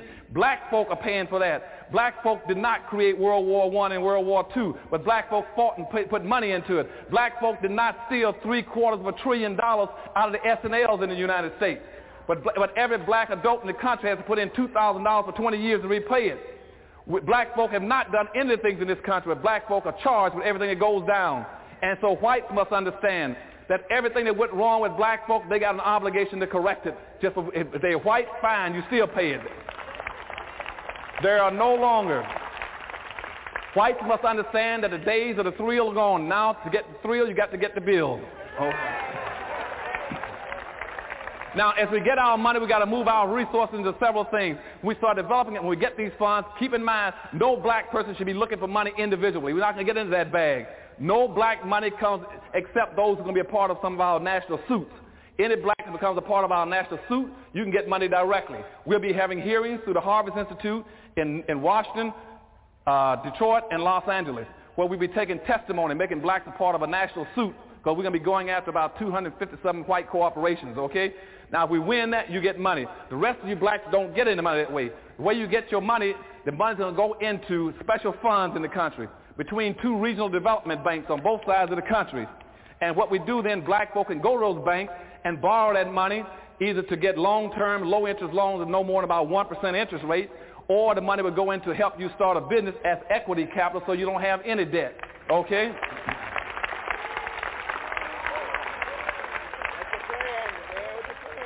Two, the other thing you get, the other thing we do, we take that money and use a lot of that money to set up a special fund also to go back and recapture our black colleges and bring them back home so they can take care of their original business, okay?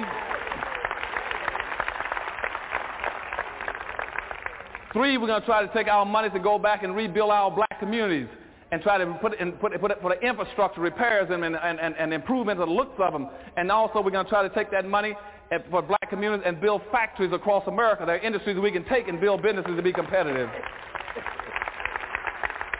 We're also going to take our, we're going to take our power that comes with that and try to set up special exempt status for black folk in these, some of these ghetto areas. We got ghetto lands. Those lands should be redistributed to black folk. You got a lot of state-owned land, federal land, and ghetto land, and abandoned land in these black cities that don't belong to anybody. We want a land redistribution program. Black folk were never involved in the Homestead Acts in this country. All that land with the white folks. We want to get our land act together so we can get some land.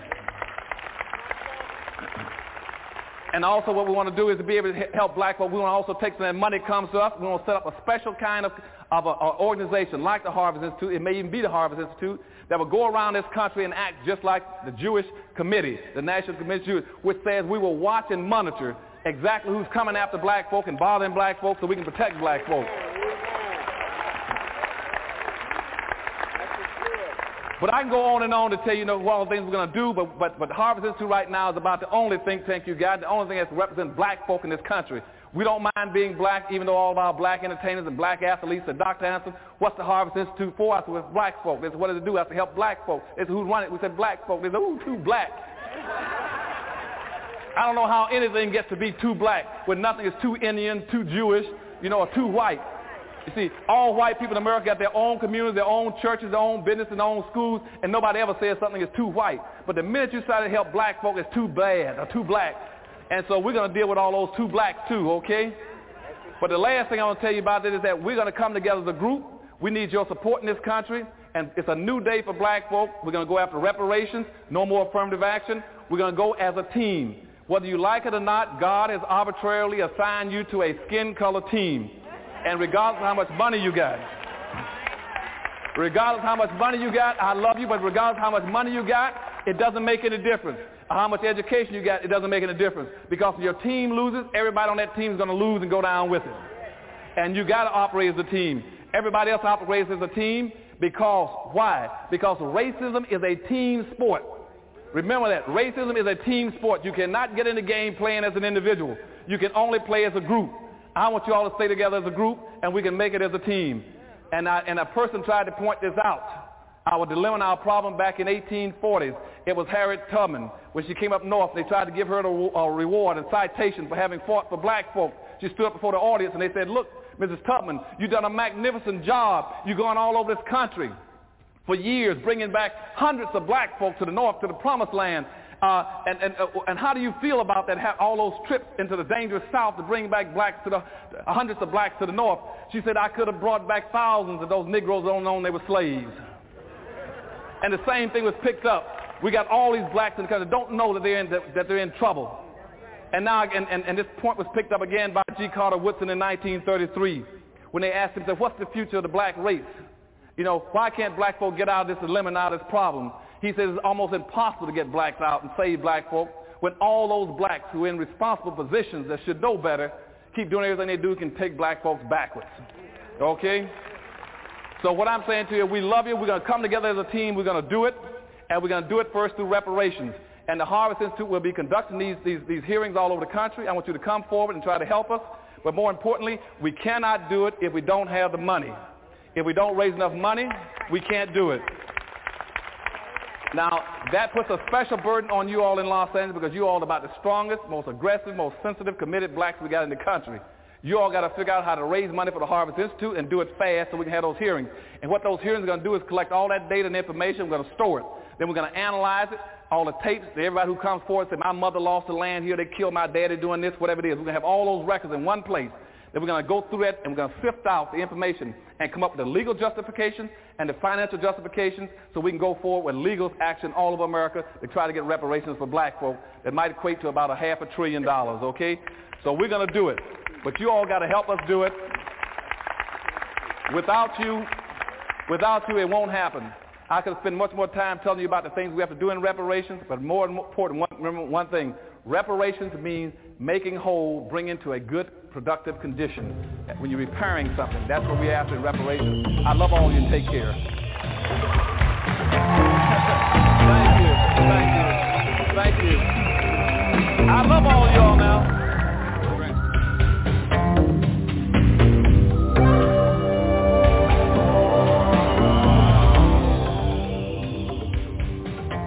I'm not surprised. Uh, you take a decided historical tone with this book. But what's interesting about the way this book is put together, Dr. Anderson, is that it uh, includes myriad factoids about history, black, white, and otherwise. But in addition to that, you are trying to set a record straight, a record full of holes, voids, and obvious omissions. You say that black history is not, or history in general, is not taught very well in the American public education system. How would you change the way it's taught? Uh, the first thing I would do is go. I would have to base it on what I learned uh, years ago in, when I was over education for the state of Florida.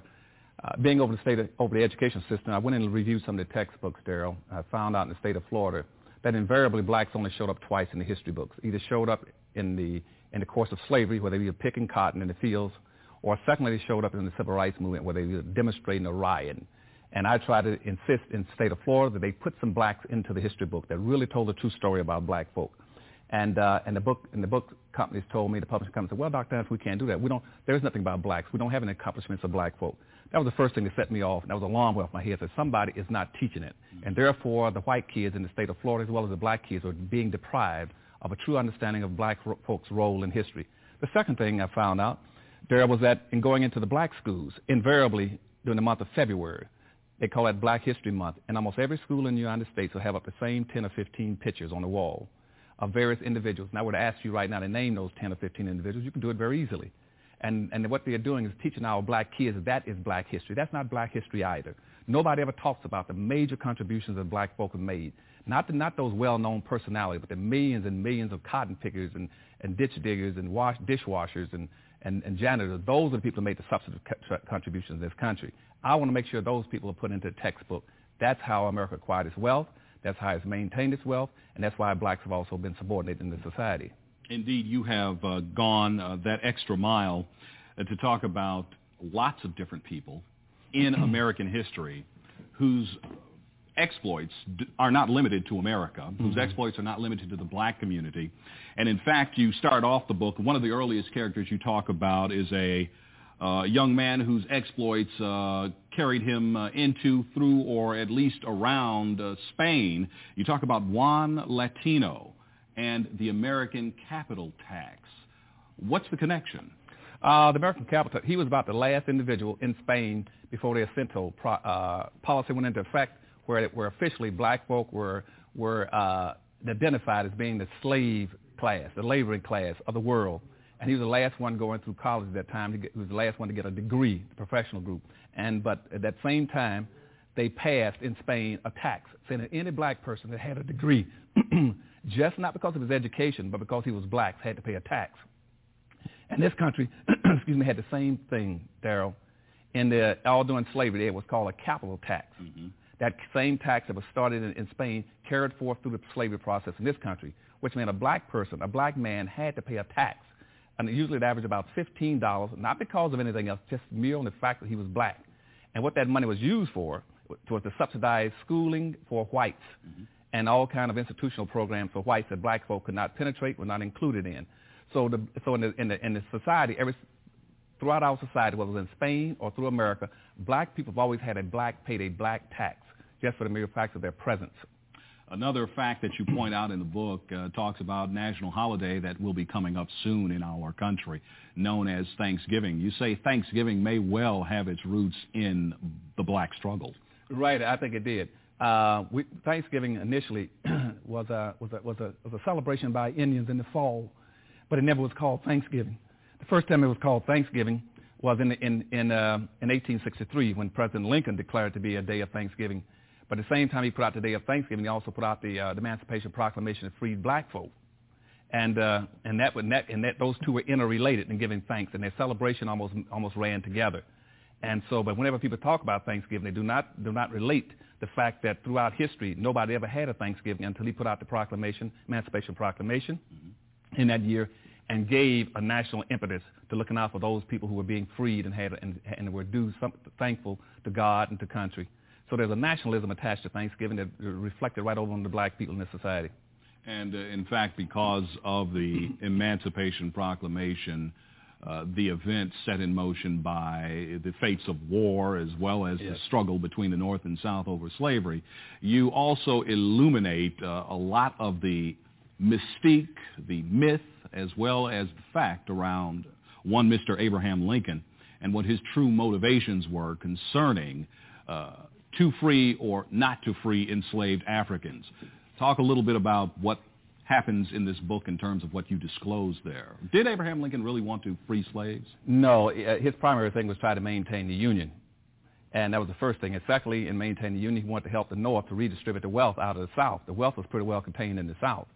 And the North wanted to industrialize because see, England already had its industrial revolution, and the Northerners were repressing the president to try to relocate the wealth to the North so they can have an industrial revolution in this country. And uh, secondly, they wanted to be able to uh, to put the northern immigrants into the country, white immigrants coming to this country into a position where they can make an income. See, in other words, the salary low, level is so low in the north, you can't work in a, in cheaper than free. So you had to get rid of slavery. But slavery was incidental to the fact they wanted to relocate the wealth, so uh, and not divide the union. So, but but but uh, Lincoln never really expressed any any positive feelings about black folk. His primary emphasis was that he wanted to be able to to to redistribute the wealth, and he was willing also to ship blacks out of the country. He came up with a couple of programs to relocate blacks either to Latin America or Central America or back to Africa. You even quote uh, former president as uh, having gotten a laugh at a speech that he gave when, uh, following the uh, murder of an abolitionist, he joked that uh, we have abolitionists where we come from too. In fact, we shot one the other day. That's right, and uh, and he, he did some similar things too. As a matter of fact. Um, he even sent a, sent a, a memorandum request over to the Congress to have Congress to, to appropriate funds to reimburse uh, all the southern white slaveholders for any loss, you know, and, and even if they were to lose that slavery with the re- relocation of the wealth in this country, he wanted to compensate them for reparations. And, uh, and the Congress sent a, sent a letter back to him saying, we appreciate your interest in the South, but we don't even have that kind of money. You got almost 5 million black folk in this country. We've already invested over $8 billion into them. That is the largest amount of money and concentration of money in this country. The money invested in black slaves was larger than all the businesses in the United States and the federal government's budget put together. So Congress said, we don't have that kind of money. But, but Lincoln wanted to give reparations to southern white plantations owners for any slaves they lost. But uh, in 1998, uh, when blacks talk about reparations for free labor in slavery, uh, they are virtually laughed to scorn. That's Why right. is that? That's part of the hypocrisy in this country because two, first thing, black folk have never made it an issue. They keep thinking that they won't get it. Black people, only country, only group of people I know in this country who've labored and suffered and never got compensated for it. We've compensated American Indians now for almost 360 years with reparations. Whites got reparation, which they call freedom dues, and they came out of indentured servantship.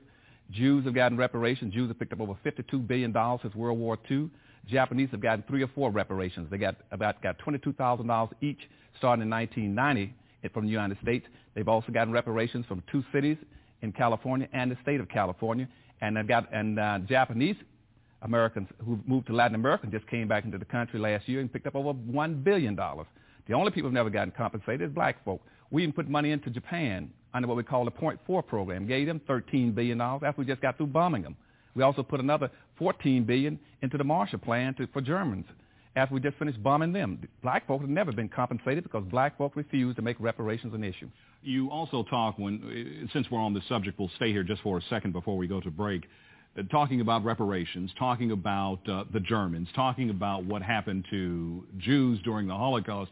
You mentioned in Dirty Little Secrets the fact that there were black Germans uh, in fact, there was a black German in particular by the name of Larry who lived in the town of Dusseldorf, mm-hmm. uh, along with many other blacks who lived in Germany who became prisoners in concentration camps who were forced to do the slave-type labor in those camps. However, the fact that they were being exterminated is a historic fact that has been vastly overlooked. That's right. As a matter of fact, after uh, after World War One, there were a lot of black immigrants that came out of Africa that went to Germany. Also, uh, the German recruited a lot of the Africans into some of their lower levels of their military. And uh, so we had a lot of, lot of blacks living in Germany when, uh, when the Holocaust, even before the Holocaust began. And they were the first to go, the first to be exterminated. But you notice how, how, how skillfully that has never been brought out, that all those blacks have been, have, been, have been a part of the Holocaust and the execution of people in, that, in Germany. And yet when the compensation rewards were given out, not only were blacks not mentioned, but blacks had never gotten one penny of reparations out of the Holocaust in, in the 1930s. Some would say uh, that uh, the link perhaps between those people and their survivors, uh, and in fact if there were any black survivors, which of course from your writing seems doubtful, mm-hmm. Uh, could not be established and therefore reparations can't be paid. Well, that, that's the same technique as you. That's why they, that's why they refuse to pay blacks for slavery. They want to pretend that slavery ended in, in, uh, in 1865. Slavery didn't end in 1865. Slavery became semi-slavery, what we call Jim Crow semi-slavery, ran up until 1968 and all those people are still alive. When you talk about uh, Jim Crowism, uh, your book talks about the roots of Jim Crowism, symbolically at least. Uh, you talk about how the whole concept of Jim Crow was actually born out of the old minstrel show concept. Mm-hmm. Tell us a little bit about that before we go to break. Well, uh, it, it, it, came out, as a matter of fact, uh, one guy who was very who was an entertainer. He, he saw a little black kid one day jumping around on the street doing a dance called Jump Jim Crow, jump around, skip around, jump Jim Crow, and he thought it was very cute, and he put it into the Vaudeville Act, and uh, and that and, and between about 1840s and up until about until about the 1930s, for almost 100 years, uh, vaudeville was very popular in this country.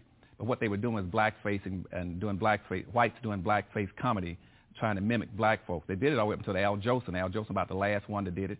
And uh, on stage, then then after that, you had Amos and Andy picked it up, and uh, and that carried forth all the way up to the all the way up to the present day, where you got black white musicians singing black music. And as a matter of fact, uh, back in the 1960s, there was one uh, very popular manager, one of the a guy they call the king of rock and roll, who said, if you can find me a black, a white man that can sing like an Ian, I'll make him a millionaire. And, uh, and so now what you have is all these black, all these white artists are now trying to imitate black folks, still doing the blackface makeup. You can find everything like most of your British singers all try to imitate, from the Bee Gees all the way up to, to Elton John to uh, uh, to Michael Bolton. All of them are imitating black folks. At least in the case of the British, they admit that they are copying the black music style. Yes. As a matter of fact, almost every singer is copy, uh, copying black folk because whites don't have any music. The only true art form in America is black music. And, uh, and that's, and sadly, that's about a $150 billion a year industry, and black folk get, like, get less than 1%. And, but unfortunately, that's part of our fault because right now down in the state, down in the city in Texas right now, they are recruiting black blues singers to come in and to teach white boys how to sing blues. They got they're going to call Blues Alley. They got a whole street they're building where they're going to have black folk to come in and teach white boys to play black music and to sing black, and so they can make money off it. But, but and you got blacks that go out and do it.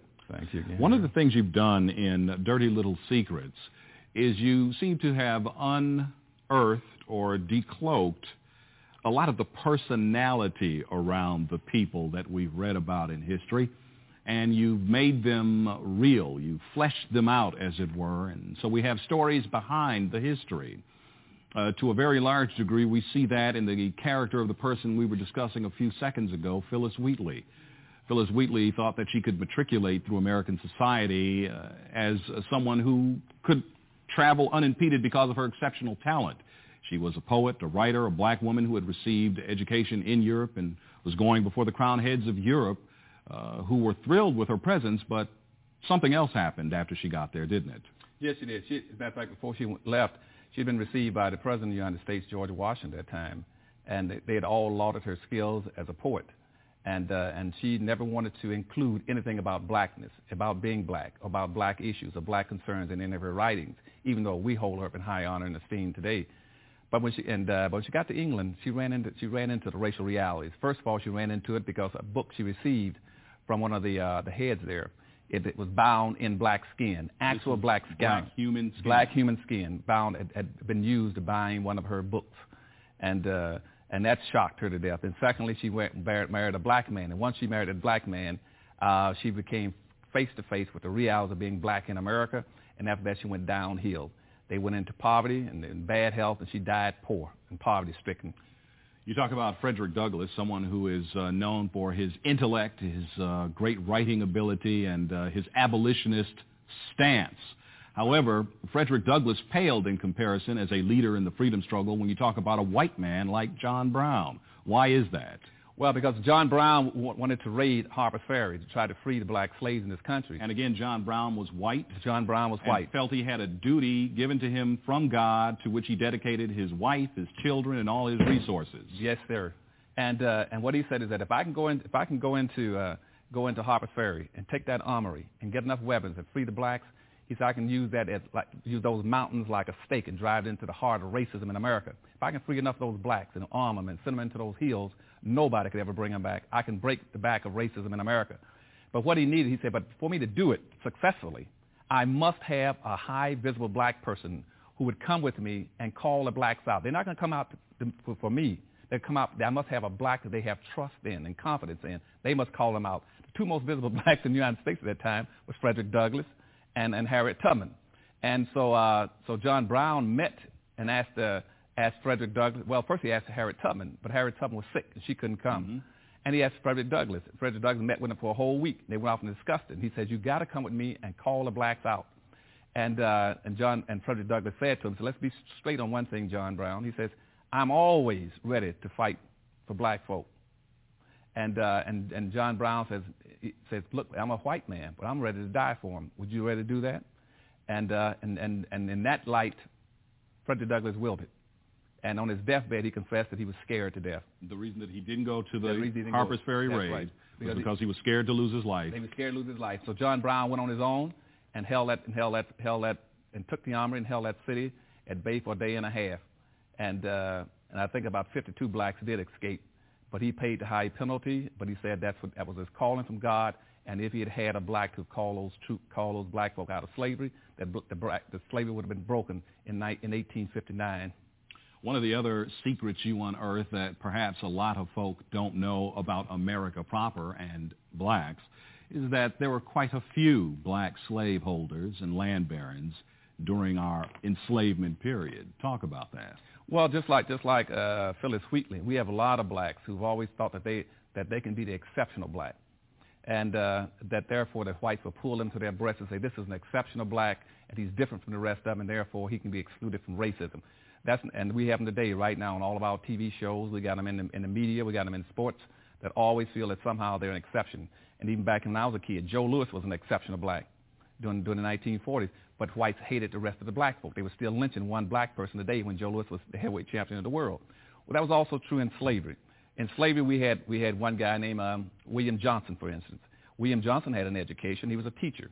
But he, wrote, he turned around and wrote and published a, um, a document that was spread all over this country by, by the white racists, white slaveholders, telling black folk to be obedient, to be humble, to throw to work, be hard working, and quit trying to be free, and quit letting liberals trick them, trying to get this, the trick to stop following the abolitionists who's trying to get them out of slavery. He said the best thing you got going for you is to be a to be a slave to a white man. We had one guy named um, Robert DeCarlos. He was the first one down in South Carolina. As soon as black folk came out of slavery, he got elected to office. And the first thing he said is in South Carolina, now that we're the majority and we're free, our first obligation is a time for healing. We got to be nice to whites. We cannot use our power and wealth now as the dominant population in South Carolina and in the Congress to do anything to white folks. We cannot be asking them for reparations. So he posted a bill to make sure that the 40 acres of mule never came off in that state and that, and that, and that the entire state was much kinder and had a much better feeling about the, about the dominant white society. But within three years of that, white society wrote the black codes and re-enslaved all those blacks, including him. You talk about early American history and the events that have shaped the character of uh, myth, lore, and fact as it relates to things as well known as the Salem witch trials and the witch hunts. You mentioned in this book, Dirty Little Secrets, that uh, they may have started with an emphasis on black females. Yes, it did. Uh, that started pretty much, in, in, the, the Salem witch hunt started about blacks. It, at that time, you had one black named Tubala. She was in that area, and she had been, she was a West Indian black, and she had been teaching um, two or three white girls about some, you know, about black magic and stuff like this, and how to, you know, and the conjure roots and the high John the Conqueror root dust and stuff like this, and teaching them. And uh, and they started acting a little weird and did some things that were not acceptable in the community, and then they out and told told the community that the reason they were doing it was because of her, and uh, so they prosecuted her, and um, then they got another woman named named Black Mary, Uh, they got her and prosecuted her, but in the long run, they began to pick up black females all over the country because they thought most of them were practicing black magic. And so the, the first witches that were prosecuted in the United States were black women. The book is filled with fascinating facts like that. Uh, I just want to move quickly through the material because we don't have a lot of time left, and I want to cover some of the categories you deal with. When we talk about politics, you, try, you, you attempt to draw the line of demarcation between what is commonly known in this country as the Uncle Tom syndrome and Samboism. What's the difference? Uh, the, the difference is that, that, that people have misunderstood the book by Harriet Tub, I mean by um, uh, Harriet Beecher Stowe about Uncle Tom's Cabin. Mm-hmm. It was not, Uncle Tom was not the culprit in that book. It was the culprit was, was Sambo. See, Uncle Tom in that book, yes, he was a slave. He was, he was extremely righteous and very religious man, but uh, and he was and he was very respectful of the white leader, uh, the slave owner. But he would not. He refused to misuse black folk. He refused to tell where black folk were hiding when they escaped the slavery and went across the river. He refused to make blacks work long hours and, and accelerate their, their cotton picking. And, as a matter of fact, when blacks would come in in the evening in that book, uh, Uncle Tom would take cotton out of his own sack and put it in their sack to make sure they made the weight limit so they wouldn't be, not be whipped. The character was Sambo. Sambo was that character who picked up meritorious manumission, which says, I would see everything through a white person's eye, and I would make them, I would treat them the way a white person would treat them. So he volunteered to tell Simon Legree, I'll, sh- I'll show you how to, where the coons hide. I'll show you how to treat the niggers. And that's what he did. So he went off every night, and he was forced to beat Uncle Tom, Uncle Tom to finally beat Uncle Tom to death. So in America, we still got we still got black folk in America who are trying to see things through the eyes of Simon Legree, which means trying to protect white property, to save white lives, uh, to invent something that a white person can make more money off of, and to squeal on and inform on his own people. And Sambo is that same kind of character, and it showed up also in, in the uh, in uh, when John in John Brown's raid that night. Mm-hmm. The black guy that was sitting on the porch that night, when he saw John Brown come into Harper's Ferry, mm-hmm. he jumped off because he recognized uh, jumped off the porch because he recognized uh, John Brown and ran down the street, and John Brown killed him. And uh, his name was name was Haywood Shepherd. Mm-hmm. And Haywood Shepherd uh, is, has been immortalized. He's the only black in America where we have a Sambo monument to him, still in Washington D.C. It's up at Harper's Ferry, Virginia. You go up there any time and see that, and it tells you uh, exactly the kind of personality that the whites want in this country. That's a Sambo monument. And you have a photograph of that uh, monument slab in the book. Yes, I do, because that's the only one left. As a matter of fact, they had it covered up until up until recent times. When I wrote that first book, Black Labor, White Wealth, mm-hmm. there was such a flood flood of people go up there looking for that monument. They finally had to take the cover off of it. They had pushed it beside the hotel across the street when John Brown was killed and captured. And uh, so they, they pulled the cover off of it, and uh, now it's out in the open. You raised two very interesting questions regarding the role of the black female and her sexuality in American history. Uh, number one, you asked the question, and I'm not sure whether it was rhetorically or analytically, but one, were females generally taken against their will by white slaveholders? And two, did black women indulge with white men for power and material benefits? And you ask these questions in the context of the liaison between white slave owners and black females with whom they had thousands of children. They were used for breeders. They were used as objects. They were used for their slave labor, but they were also used for sexual favor. And then you say, uh, with these questions, were women, black women in particular, somehow complicit in all of this? What's, what's, the emphasis or the basis for raising those questions? Two, I think primarily they, that they were taken initially against their will, and they were used as, as sexual objects, and they were, and, uh, most of them were reduced to being let, being almost a prostitute and uh, or a mistress, and uh, because the white male wanted to save the sanctity of the white woman, and he wanted to treat her like precious china, and he put up her on a shelf to protect her. But the black female was exposed because the black man was out there to protect her, so they did use her, for, and they sexually abused the black female. Uh, but by the same token, there were a lot of black females, though, who found out that by being a mistress of a white man, that they had certain kind of advantages they were entitled to. And that in many instances, their children could go into an artisan class or be called mulattoes and could be set free. And so the black female had it both ways. She was at, sometimes she would uh, volunteer to get in that kind of relationship, and other times she was just simply taken Dr. Anderson, there are so many other fascinating details, facts, and historic truths in this book that I'd love to discuss, but we've got to stop right here. Thank you very much, Sarah, for inviting me in. Thank you for coming and joining us on this edition of The Journal.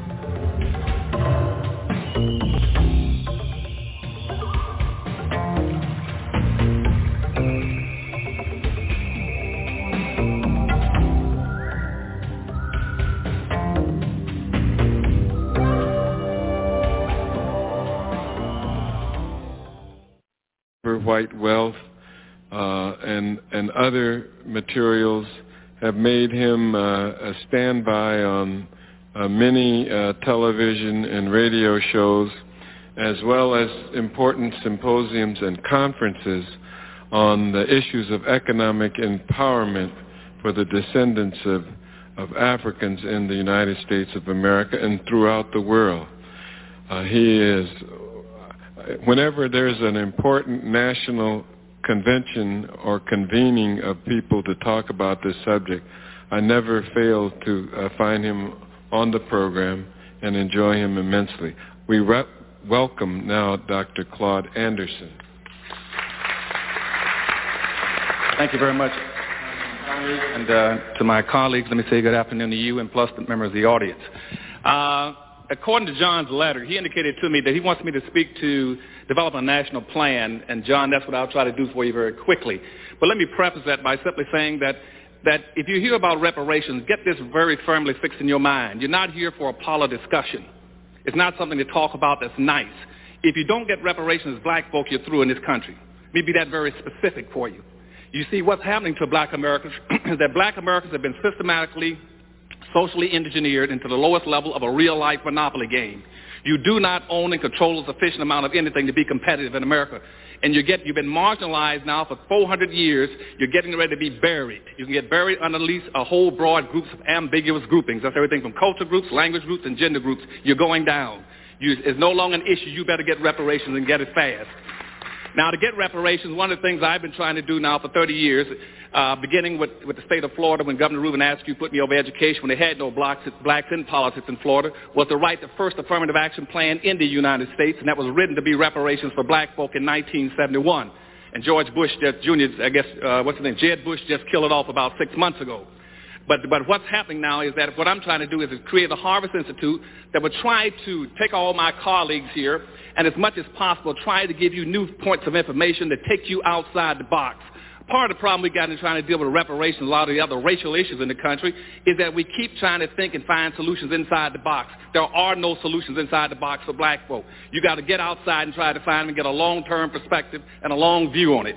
And that's what the Harvest Institute is in existence for, and that's what they're going to stay in existence for. Now, the reason you cannot win, as I said, is that you've been locked into this low level of a real-life monopoly game. You do not own and control enough of wealth. See, in 1860, for instance, black folk, as a direct result of slavery, had an ownership. When you were 98% slaves, you had an ownership of one half of 1% of this nation's wealth in 1860 on the eve of the Civil War. Now, this is the richest country in the world, the most capitalistic country in the world. And here you are 140 years after slavery when you're supposedly 100% free and you still only have one half of 1% of this nation's wealth. You cannot compete. The typical average white person in America has 3,500 times more money than you have. And that's not true only of blacks in America. It's true of the world internationally. What's happening right now is blacks is a marginalized, subordinated class of people all over the earth. You have one half of 1% of wealth in this nation. The same thing is true all over the world.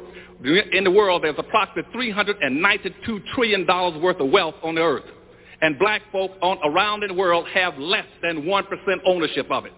That includes all the African countries. That includes Brazil, Caribbean, and America. You don't own enough control of anything. Whites control almost 100% of all the wealth, power, resources, privileges, and controls of all levels of government. You're playing a game you can't win. You got to get reparations. Now, how are you going to get it? Let me give you a, run through of three or four things very quickly because I don't want to take up the time here. First thing you must do, I've heard it mentioned already, we got to com- got to commit a national campaign all over this country to start publicizing the issue of reparations for black folk. Not as something nice, but as a necessity, period. That means every living soul, every organization, every core, every institution in this country must begin to start, start to pro, uh, promoting reparations for black folk all over this country. That's level one. It's a massive, massive promotion of reparations for black folk. Second level, level two. What we must do at second level two now is to start having fact-finding hearings. You must have fact-finding hearings all over this country. And you're going to have fact-finding hearings on, on at least two different levels. One is you're going to go after fact-finding about what roles governments have played in the reparations, I mean in the, uh, in the slavery trade against black folk and enslavement of black folk, the marginalization of black folk. And that should break down into two levels. One is to investigate all levels of domestic governments, that's city, county, federal, and state governments. And the second group would go after the international. So you should have two groups of black folk in this country exploring and fact-finding on what, go- what roles government have played, one domestically and one internationally. On the left-hand side, you should be doing the same thing for the, for the domestic side. You should be going after the private sector. You should be going after all the private corporations in the United States, what roles they played and how they benefited directly from slavery. And also, on the same side, you must go after all the international corporations and the roles they played and how they benefited. Now, the Harvest Institute right now, my think tank, we've already picked up one. We put out a press release on that. We're going after domestic domestic role that major corporations played in the United States. We've already identified approximately 240 companies that are still in existence that profiteer directly and enrich themselves off of black folk. We're going after that. And what we have to do in our fact finding is be able to factuate, document. Are direct line between how blacks have been, in, have been crippled all the way up to uh, economically, politically, socially, and educationally, and tied into these major corporations or tied into levels of government. That's your level two. Level three, you must then start having a national convention in this country. And right now, I think um, Alex, uh, Dorothy Tillman in Chicago has already, we talked about this. She's going to try to call one in Chicago this coming year. We must have everybody who's playing a role, like Congressman Conyers and everybody from the Congress and Cobra, everybody should be at a national convention where we all come in there to not only energize each other, but to share information, see where we are. They're trying to set that up for this coming February, someplace in the United States, possibly Chicago. That's your third level. The fourth level you should start doing is trying to get into trying to uh, uh, out, out of this conference should come strategies and plans and a specific role model. You got to have a role model, a model, rather, not a role, a model that every black can tie into. A model for reparations. Now, my model is a little different from everyone else's, and that's because I'm outside the box. I'm trying to pull everybody else outside if I can get them. Now, most, every, most people are going to try to follow the Jewish uh, reparations model or the Japanese model. I'm following the Indian model. The Indians are the most appropriate model if you want to track down, doing anything to get reparations of black folk. Why? Because you see, only American Indians and black folk were spelled out in the Constitution. The Indians on reservations and black folk. There's a direct lineage between those two groups. And if you really want to track and get reparations, the easiest and quickest way is to go find out what happened to American Indians, what benefits they got, and track it in my new book called Powernomics. It takes you every, through every one of those steps. So you can follow it. If you pick that up, you can come right to reparations very quickly because it'll be very difficult for the government to deny black folk the same thing they're giving the Indians. So when you hear, hear people talking about how bad off Indians are, first thing you say, fine, if Indians that bad off, put us as black folk in the same status with the Indians. We'll take that. Because see, right, what Indians got, see, first of all, nobody declared Indians to be a nation. Indians declared themselves to be a nation. They declared themselves to be a nation all the way up until about 1832 when, when Supreme Court Justice Marshall said, okay, I'll recognize you as a nation. We never declared ourselves to be a nation. We've always tried to do just the opposite of what the Indians did. Once they became a nation, they drew up a constitution for themselves. We never had a constitution. And what the Indians did with that constitution is then to go to the United States government and say, we want to have, we do not want to integrate. We did just the opposite. We integrated. And I can track everything right down, or we can follow the Indian model if you want to. And you can see, and all that's already built into the law, and there's a direct lineage between American Indians and, and black folk that you can follow very easily and get to reparations. And, but, but, let's, but we need to have a model. And in my new book, I get that model to be on the, be on the stand in about another month. You get the, rep, uh, the Powernomics model that take you through all those steps of what they did throughout history, from the Blair Amendments and everything else. You can track them very easily, and it'd be very difficult for the United States government to deny you reparations when you only two people that have a constitutional relationship with this government is black folk and Indians. Just like Indians use natural, what they call natural rights and lay a claim against the land, we should use natural law and lay a claim against our labor, misappropriated labor.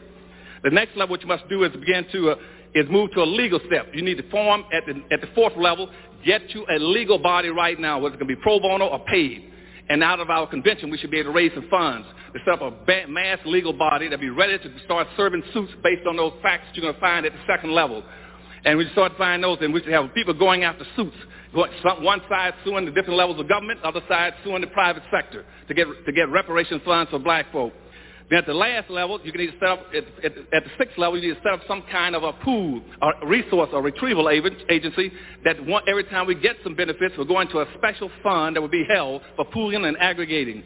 Now, then out of that, out of that special agency, we break away into two groups what I would recommend. One, you would have an economic development bank on the East Coast and economic development bank on the West Coast. And what those banks would do is take most of the money you get, not give it to black folk as individuals. You put it into a massive bank where black folk go draw that money to start low interest, get low interest loans or free money to build businesses and industries throughout the United States. You also, if you track the Indians, you should go for try to get yourself some tax-free, tax-exempt land. Just like Indians can go grab any piece of land and federalize and put up a casino, you tell me you want to do the same thing as a black person, get tax-exempt statuses. We can go on and on. But there's a lot of things we can track. Go after the Indians. But the thing that's most important, I'm going to quit, is that you got to understand that reparations are an absolute necessity. We're going to get buried alive. We do not have enough to be able to compete in this society. And the further we get away from, from, from the civil rights movement, the worse things are going to get. And when people start talking about slavery, don't just talk about slavery. Talk about Jim Crow slavery and benign neglect. You got to understand what slavery was. Slavery is the illegitimate child of racism. Racism still exists. That's slavery. Because what racism does, racism keeps and maintains what was created by slavery. Now, racism is a, is a competitive economic struggle between groups of people for power and wealth and slavery, and, and, and racism never existed until the 16th century. And when slavery went out of existence, racism took over. Racism has gone from being meaning slavery to being something biological. Then it moved on in about the 1800s. It turned to be something as a personal behavior or an attitude, and now bias and a prejudice. Slave, I mean, racism has nothing to do with uh, attitudes, with prejudice, and with bias. Slave, uh, racism is a competitive group contest between people for race, resources, and for superiority. And racism is a never is a race without a finish line. I thank you very much.